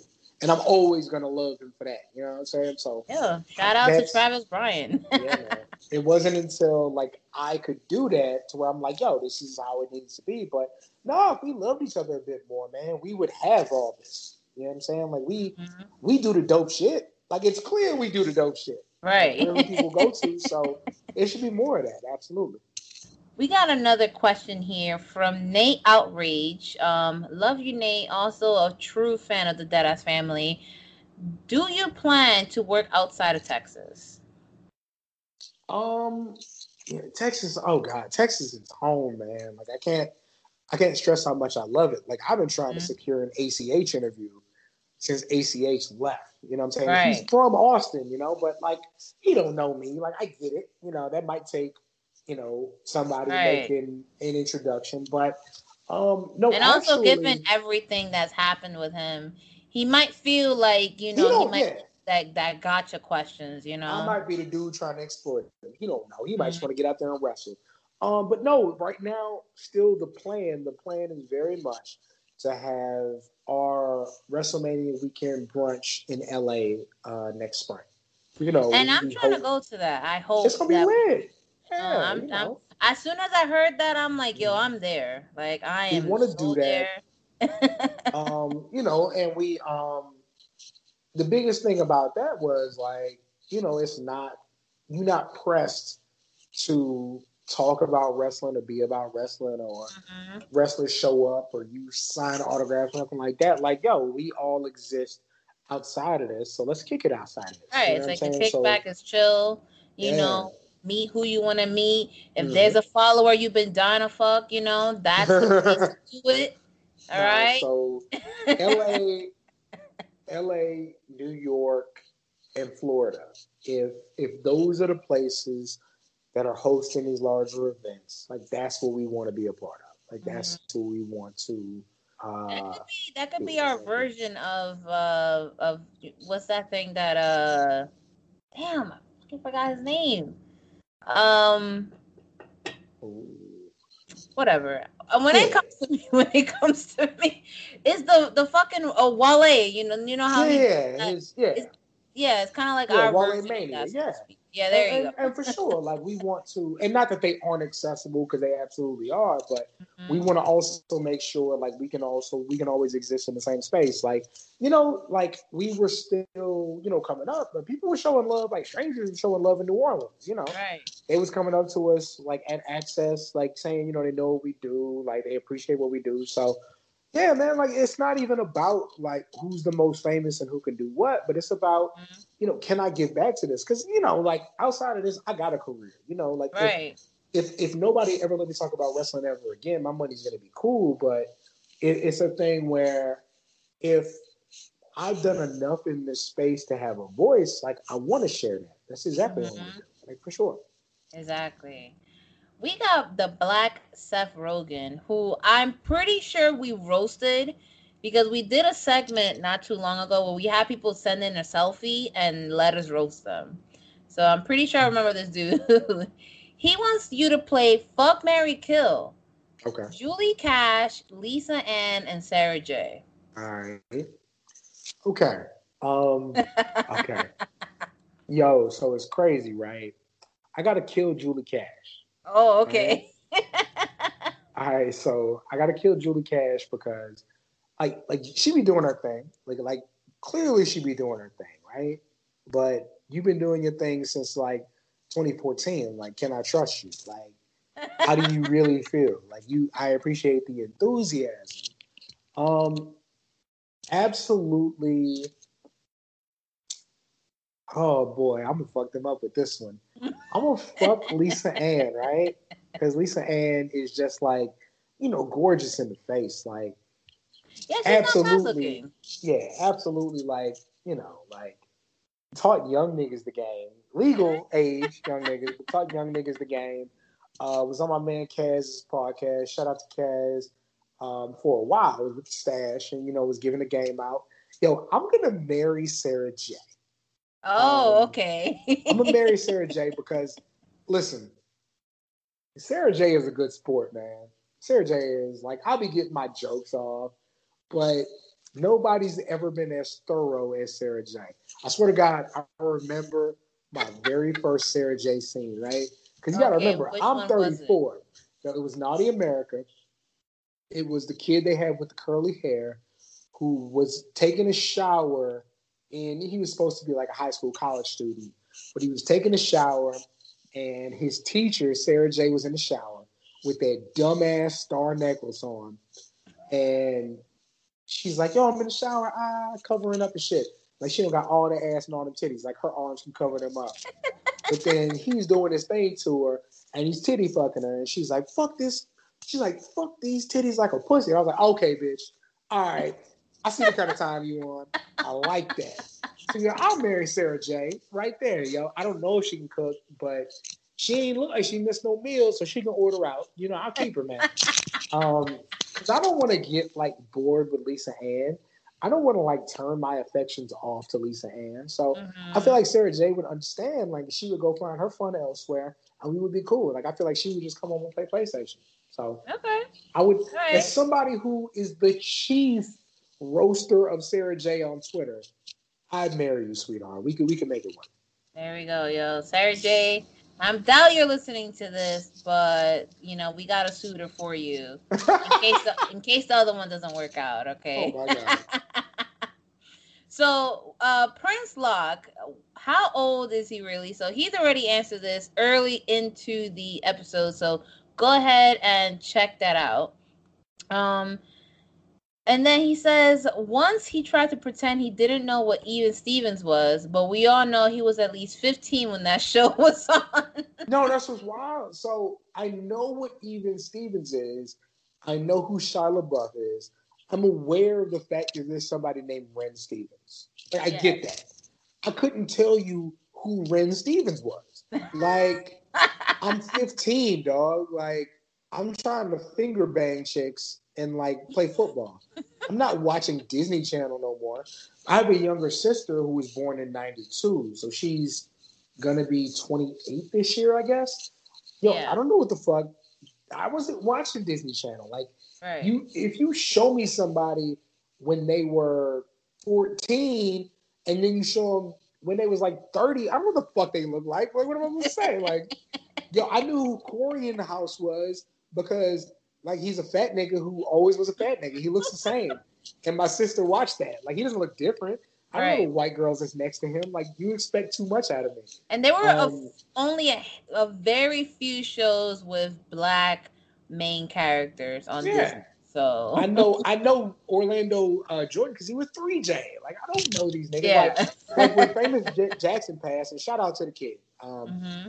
You know, I never want to see anybody go the way of suicide. Um If that's something you contemplate, you know, reach out to your loved ones. You're always worth it. Never, um, never should you feel like you have to go that route. I don't mm-hmm. guide your life, but just know there are people out here who care about you and who want you to live and will do the things that you feel necessary to make sure you know it's important for you to learn. Yeah. Um, but like, I didn't really like, I knew that kid because of what the show was named. I didn't mm-hmm. watch the show. You know what I'm saying? Like, so that's not really my wheel. Like me and like Disney really being a thing, I'm too old for that. You know what I'm saying? So I can't really, I don't know. I don't know no fucking Ren Stevens. I right. know the name, but if, if you put fifteen, if you put two white girls in a lineup, I can't tell you which one is Ren Stevens. I don't know. The fuck? And I'll be honest with you, I am the same way, and I'm not that old, but like a lot, I watch a lot of anime, and you can ask me right now, like, yo, who's the who's the name of blah blah? I'm like, yo, I'm gonna be dead dead honest with you, I don't fucking know. I fuck with Zendaya, like she's cool. I don't know, like I know I know who Miley Cyrus is because it's Hannah Montana, but, yeah, like, and I know who uh. What's, I know Lizzie McGuire because like yeah. those were like solo shows. If exactly. if there's two white people on the show, I don't know. Like, I know Clarissa Explains It All because Sam came in through the window, but yeah. I don't know. Like it's not mm-mm, can't do it for you. All right, moving on. We are uh, we got a question from David Lee. What's your opinion on W W E two K twenty? First of all, David Lee is like my one of my favorite people on social media. It's my man hey. from Ireland. Um, it's my dude. Uh, W W E two K twenty. Uh, man, fuck that game, man. Like I still play nineteen. Like you broke the game. Like I'm, I'm super cheap, so I hadn't even bought Avengers yet. Cause like I wait for reviews and stuff to come out. Mm-hmm. I'll wait till a game goes like uh, collector's edition or game of the year edition to buy it. Mm-hmm. Fuck two K twenty. Don't break my games and expect Not me to for buy real. It. I'm going to say, we said this um, a couple episodes ago, Gina and I. They literally just copy-paste the mechanics and just update the roster. Like, there's yeah. nothing new to two, any of the two K games. You're literally paying sixty dollars, seventy dollars for, an, for a roster update. Mm. The My Career mechanics are trash. Even after all those bugs, it's absolute ass. Now, um, regarding Avengers, because my boyfriend plays it, mm. um, he did How say did like that so Hulk.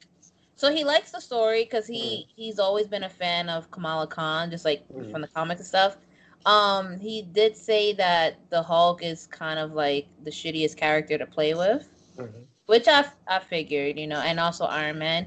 Um, as a, like a lot of Twitch streamers don't seem to like the game that much. Mm. Um, to be honest with you, listen, I've seen the movies. I don't need to fucking play the game. Like, yeah, yeah, yeah.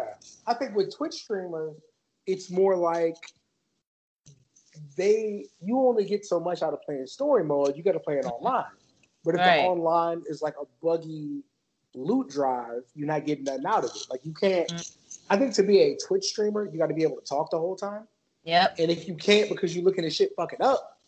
Yeah, it's, it's gonna be like, oh, all right, I can't really mm-hmm. focus on my audience yeah. to do anything. The game is not built like that, so yeah, they gotta fix it a little bit for me to drop sixty. And I got, you know, I ain't like I don't want to stun on it. I got sixty dollars. That ain't hurt oh, me. Oh, okay, but, you got sixty. but I, but I'm reluctant and shit to spend it. I'll buy. I'm a piece of shit. I'll buy two bottles of vodka. I bought a bottle of vodka for the show, but won't spend sixty on that game. And that's just that's just what it is. Listen, priorities, all right? Yeah. It's, it's quality over quantity. Like, mm. you getting quality vodka over a shitty game. That's it.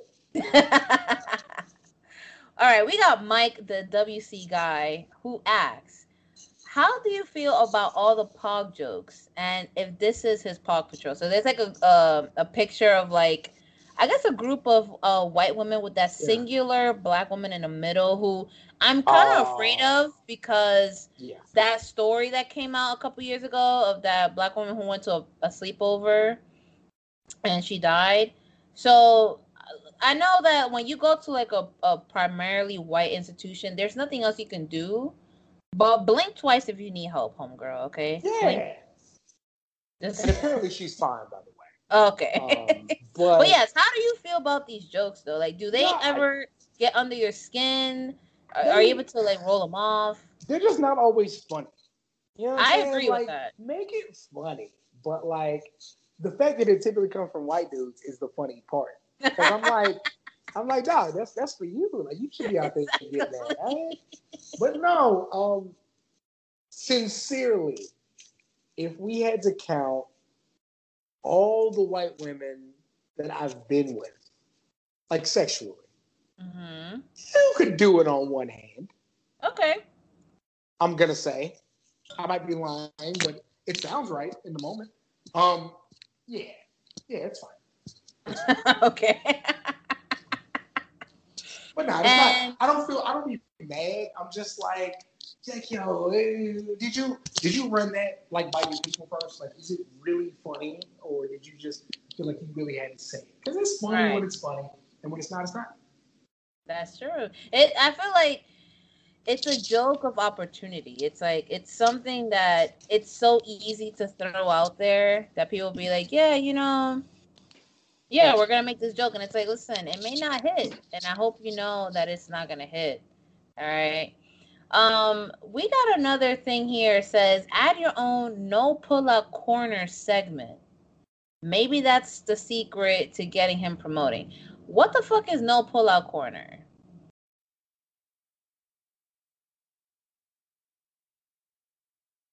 No Pull-Out Corner is a sideshow on my favorite wrestling YouTuber's channel. Okay. Who is my favorite favorite wrestling YouTuber? Wrestling Otaku. Oh, God. I, yeah. I thought, oh, my God. Okay. Let's go. Can we, like, listen, I don't want to necessarily big that man up, but I also do want to big that man up. I'm a sucker for bad entertainment, right? So, like, how do how do I say this without coming across as negative? So there's no filters here, and there's and you're probably on the most degenerate podcast out there. So go ahead and say it however you want to. Niggas that don't get bitches amuse me. I find it hilarious because. I, cause I, granted, I, I just think it's so easy to to to get women because women like men. Like it's just, and not you know that's not me saying that women only like men. Absolutely open to the entire sexual spectrum, right? But there's a bunch of them that do. Most of them like men. So all you got to do is be on top of your shit a little bit, like fucking right. brush your teeth, cut your hair. Don't wear the same shit all the time. Right. Shut your fucking mouth. Be nice. But don't be nice like you tell girls that you're nice. Mm-hmm. Actually be nice. Smile at them when you see them. Say hi to them. Leave them alone. You'd be surprised how much pussy you can get by not bothering women. But anyway. So Wrestling Otaku with his channel, right, has a show, a little segment called Not Pull Out Corner, which okay. is where he explains Uh, the wrestling women he's attracted to and how he wouldn't pull out. Now, it's not as graphic as it sounds. The majority of it is really just about, oh, I like this lady. She does this, this, and that. But then he slides in, haha, I wouldn't pull out. All that shit, right? right? Um, so he did like Chris Statlander and uh, Allie Ray. And I'm like, dude, like you're at least some kind of ethnic. Like you gotta try. Like, how you do two episodes with white women? Like, what are you doing? But, you know, that's also me having P T S D from niggas bothering me. Right. So, uh, yeah, no pull-out corner is... I think what the problem is, though, like, you don't... I don't make it a secret when I'm attracted to, like, a woman or even a woman in wrestling, but I'm also not like, boy, I'd like to have sex with her because I understand the biggest turn-off for a woman is you immediately talking about how bad you want to fuck her. Right. Like, be cool. Act like you've been there before.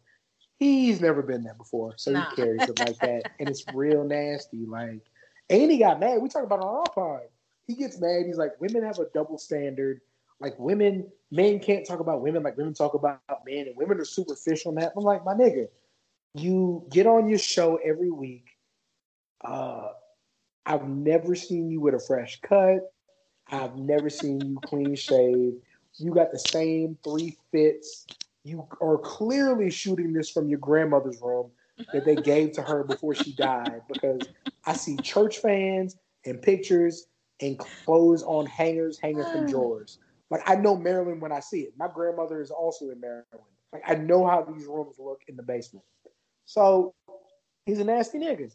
But I'm like, dog, like, you can't be, like, trying to fuck Chris Statlander and Ali Ray when you, everything about you screams basement. You right. feel me? Like, you gotta, and granted, Ali Ray and Chris, Stan, Chris Statlander might like fat niggas. That might be their shit. But he also be trying to fuck these YouTube chicks. Mm-hmm. And I'm like, yo, all these YouTube YouTube chicks do, and I mean this purely respectfully, because it's not nasty, but all they do is they put their makeup on, they do their fucking sit-ups and ab crunches and squats, they do their hair, they push their titties up to their chin, put a tank top on, and then hit, then they hit record. You know what I'm saying? Like, you're not going to attract those women if you're not presenting yourself in the best manner. Like, I don't even think that's, like, being rude. You know what I'm saying? Like, you you can't present yourself as less than your best. Even if your best is not you being a fucking fitness model, but if mm-hmm. you're coming in as less than your best, how you mad at her for not liking you, but you only liked her because of how she looked? Right. It don't make sense. Present yourself for the pussy, man. You got to.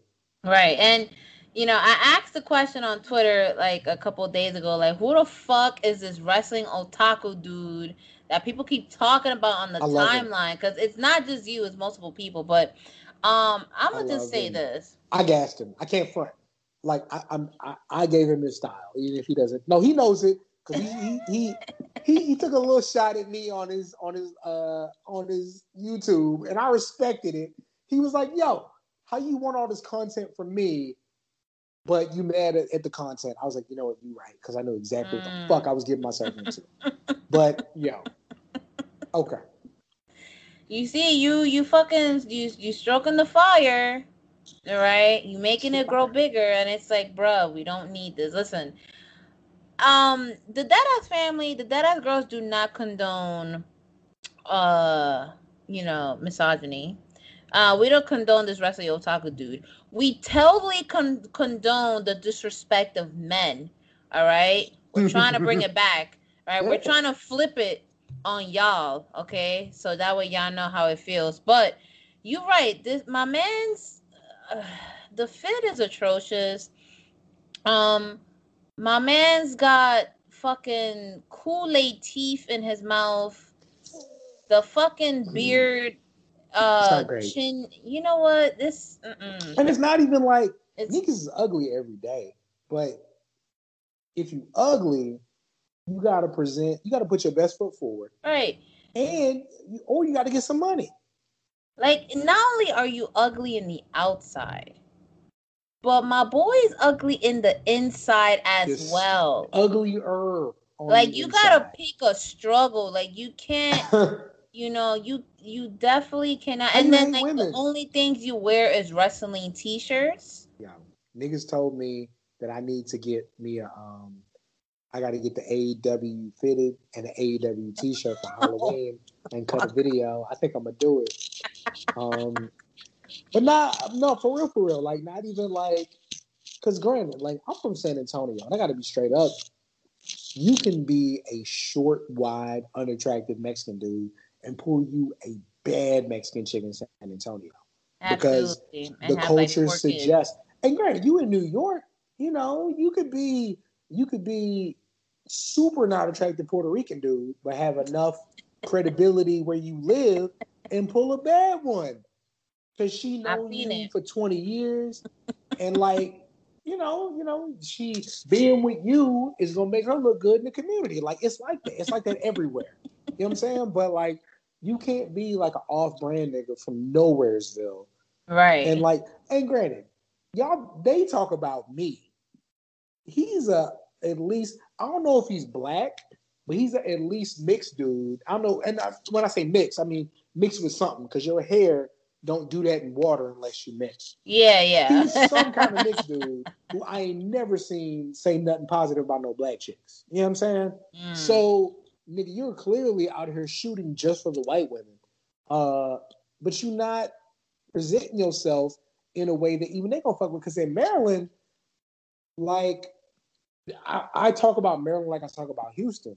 Like, the black people always look good, got their haircut, got their hair done, dressed nice, um, all that.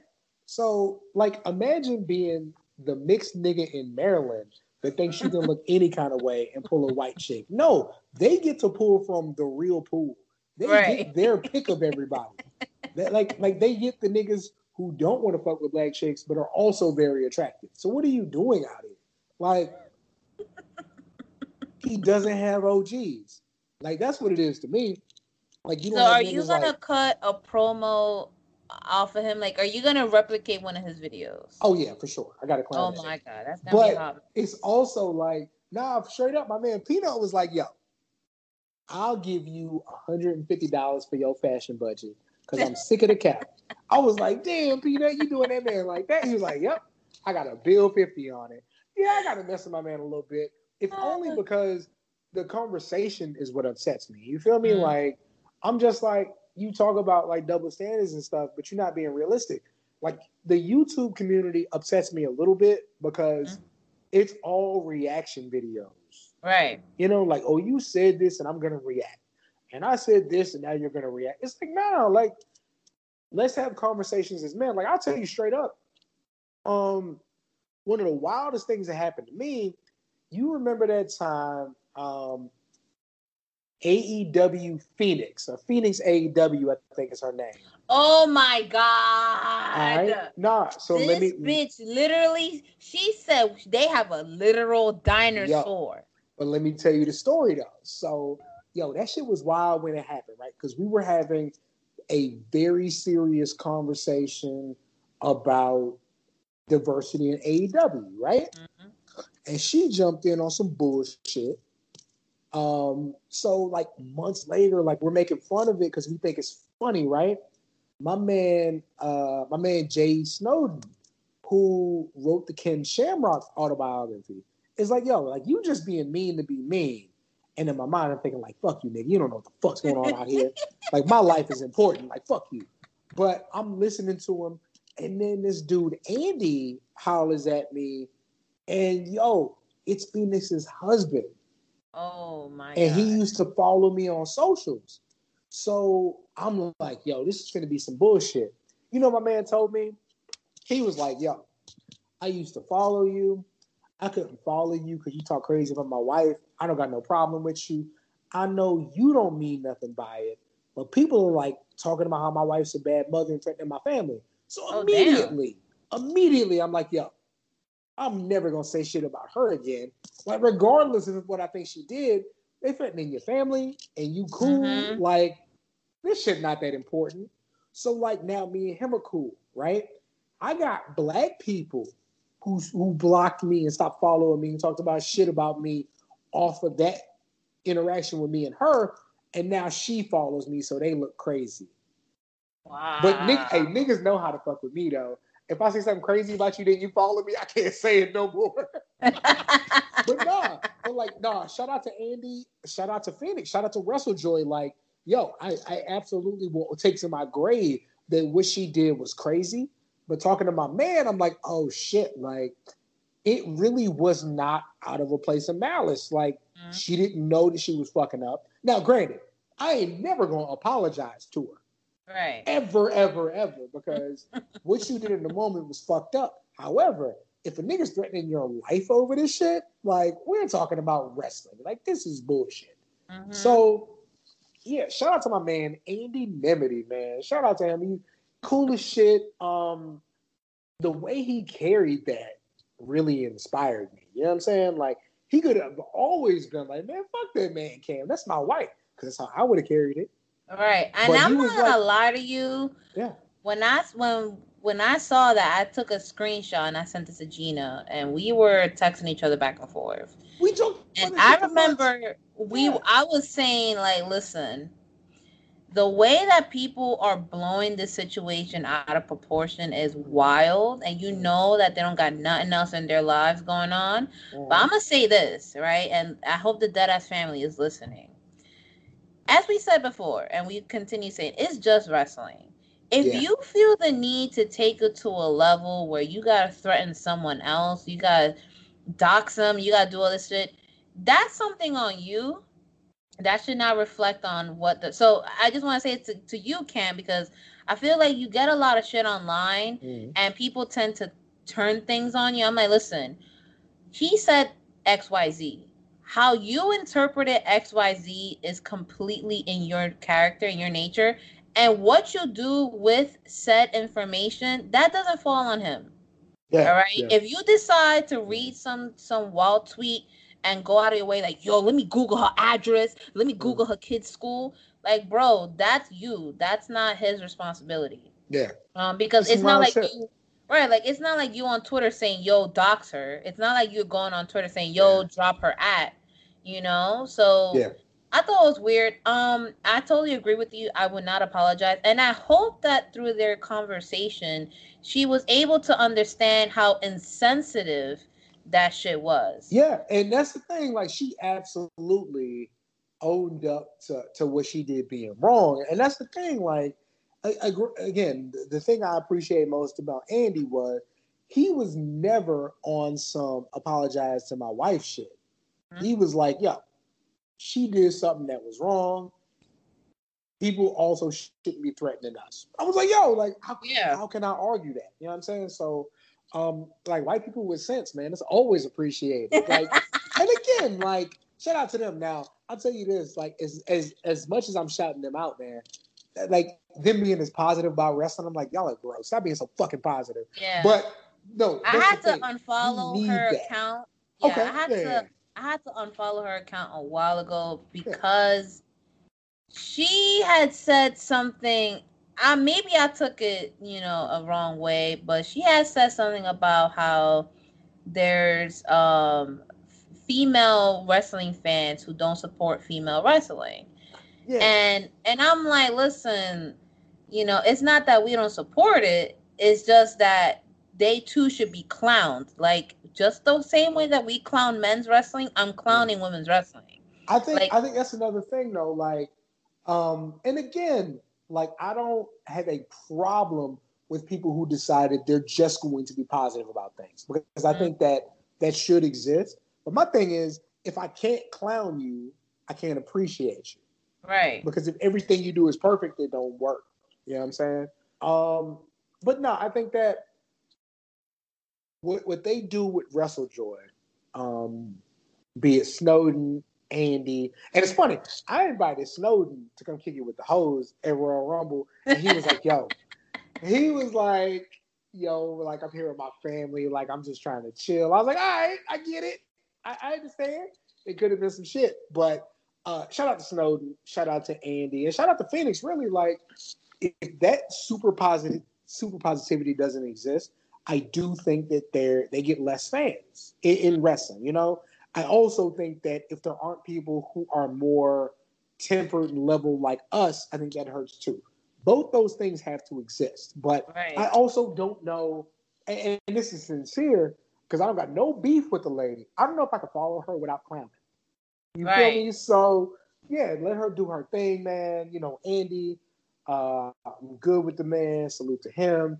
But yeah, I think it has to be both. And just like we said, like, I got somebody who was saying wild shit about me, who I'm gonna feel a way about for a while, but it'll pass. But yeah, both wait, was it the was it the thing where they called you transphobic? No, but that was okay. crazy. Because I so, did go in. I'm not gonna lie, I did yeah. go overboard with the screenshots. Because I was like, hold on. I don't know. First of all, they caught me in a really. I was having a shitty mm. day. And I was drinking a little heavy, and I saw that, and I'm like, yo, my man's yeah. is taking bullets for no reason. yeah, what was hard about that, um, now granted, like I said, my man, my man Joe, and me doing the I Just Want to Tell Stories, and me feeling like I've been a good ally to the L G B T Q community, right? Mm-hmm. When somebody, when I make a joke, and somebody's like, it's transphobic, I immediately want to have the conversation. Because mm-hmm. I don't want to, I don't want to be two things. Like, I don't want to say be somebody who says that they down and then be proven and not really be down. So I wanted to have right. the conversation. What I also think is um, on on two conversations, or on two incidents, um, I have been taken to, to task by people from that community who I felt like could have come to me in private because we're close. Right. And it could have been solved.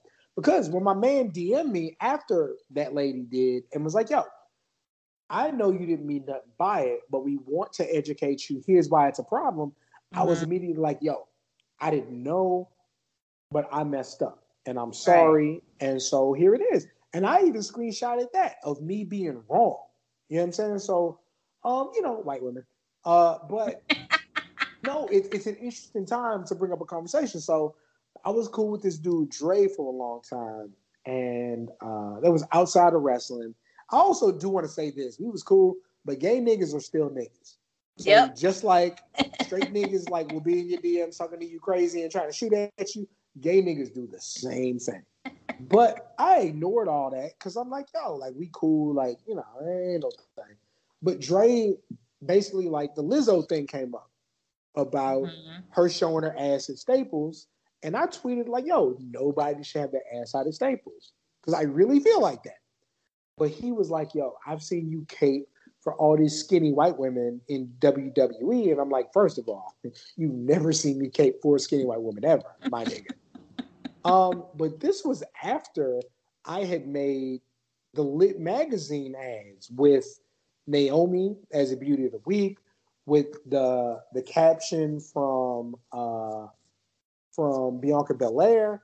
And after I had already established, like I thought Nia Jax was the most attractive woman in W W E. This is after all that. So I took it personal as somebody from that community who wanted to reduce me to a cisgender man. Mm-hmm. And this ain't me being a victim. I ain't saying all that. I'm just saying in that instance, I was like, yo, like, bro, like, you know me and you talk to me outside of public, and whatever issues you have with this community, you took them out on your boy. Mm. You know what I'm saying? So that that does happen where people forget all of the things you went through. And that's what happened with uh, young grandpa, who was the white woman who had a problem with me and what I said with the um with the with the uh with the pronouns. Mm-hmm. And, and granted, like I'm saying this, I'm thirty-four, yo. Like I'm not gonna get everything perfect. I should absolutely be called on my mistakes. But you can say, yo, you can't say that without saying you're a homophobe. Because right. I ain't a homophobe.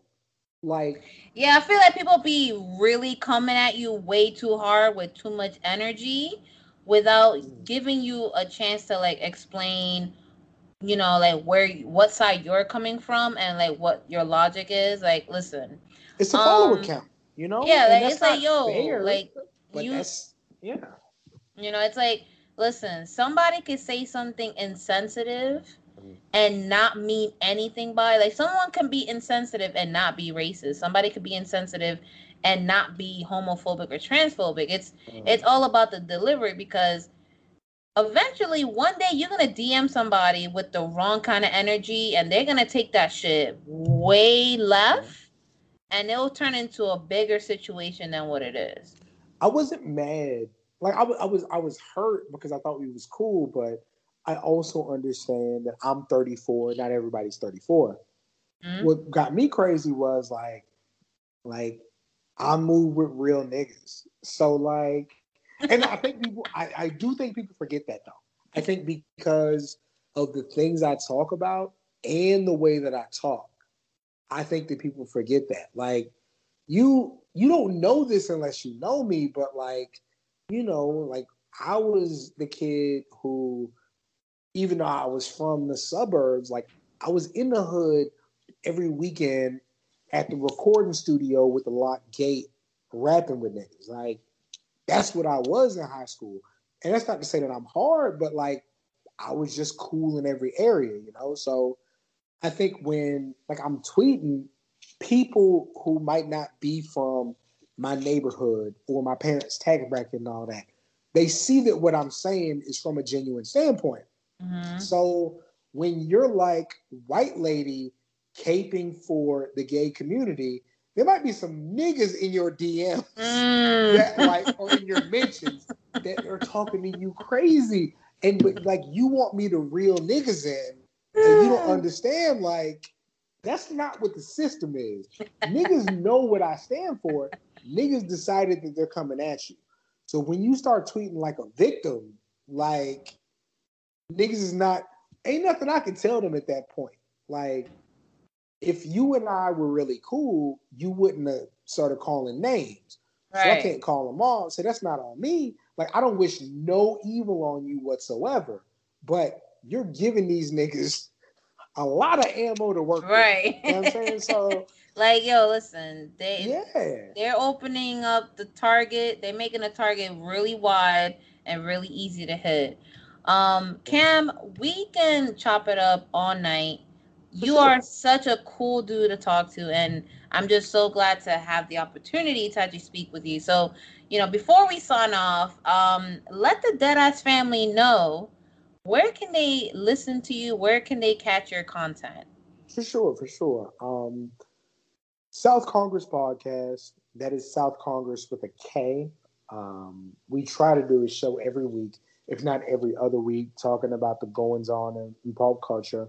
Um, Pro Wrestling Torch East Coast Cast every Wednesday, six thirty Eastern, five thirty Central, taking your live calls, um, talking about the week in pro wrestling. Um, if you are somebody who's on YouTube, if you ever follow Botchamania, you go to episode four fourteen. I'm the very first outside of pro wrestling guest. I'm reading in Uh, reading a piece from Hardcore Holly's autobiography. Okay. Uh, so yeah, I'm I'm everywhere, man. It's just um, again, I, I think that being authentic, um, always putting your best foot forward, and having something to say will just take you so many places. Um, so yeah, Instagram and Twitter, uh, Seehawk. That's C E E H A W K. I've never actually advertised this. This is funny.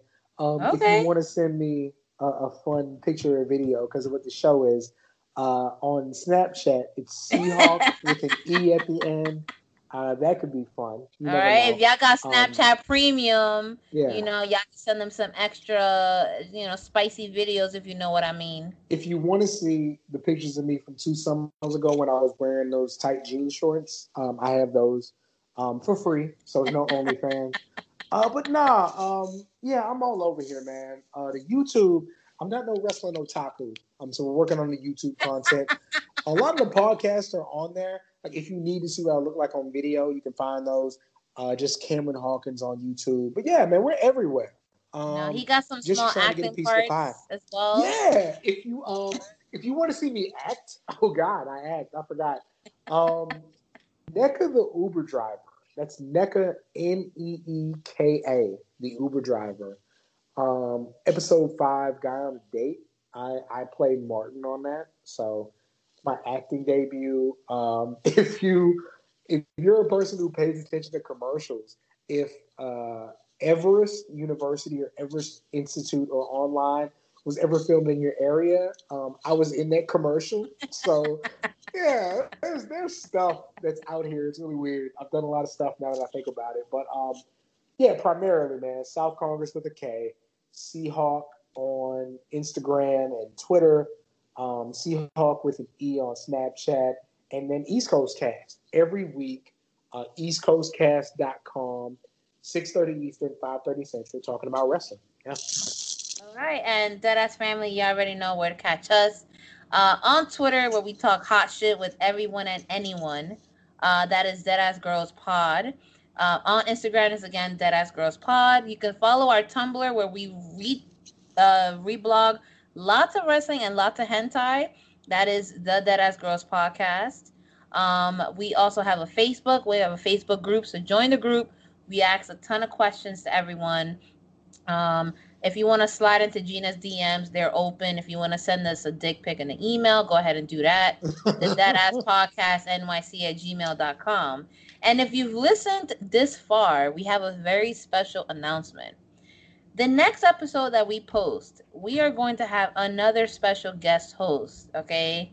She brings all the boys to the yard with her milkshakes, otherwise known as the plus-size Pam Grier. Faye Jackson will be joining the Deadass Girls, okay? We met her one time at Legends.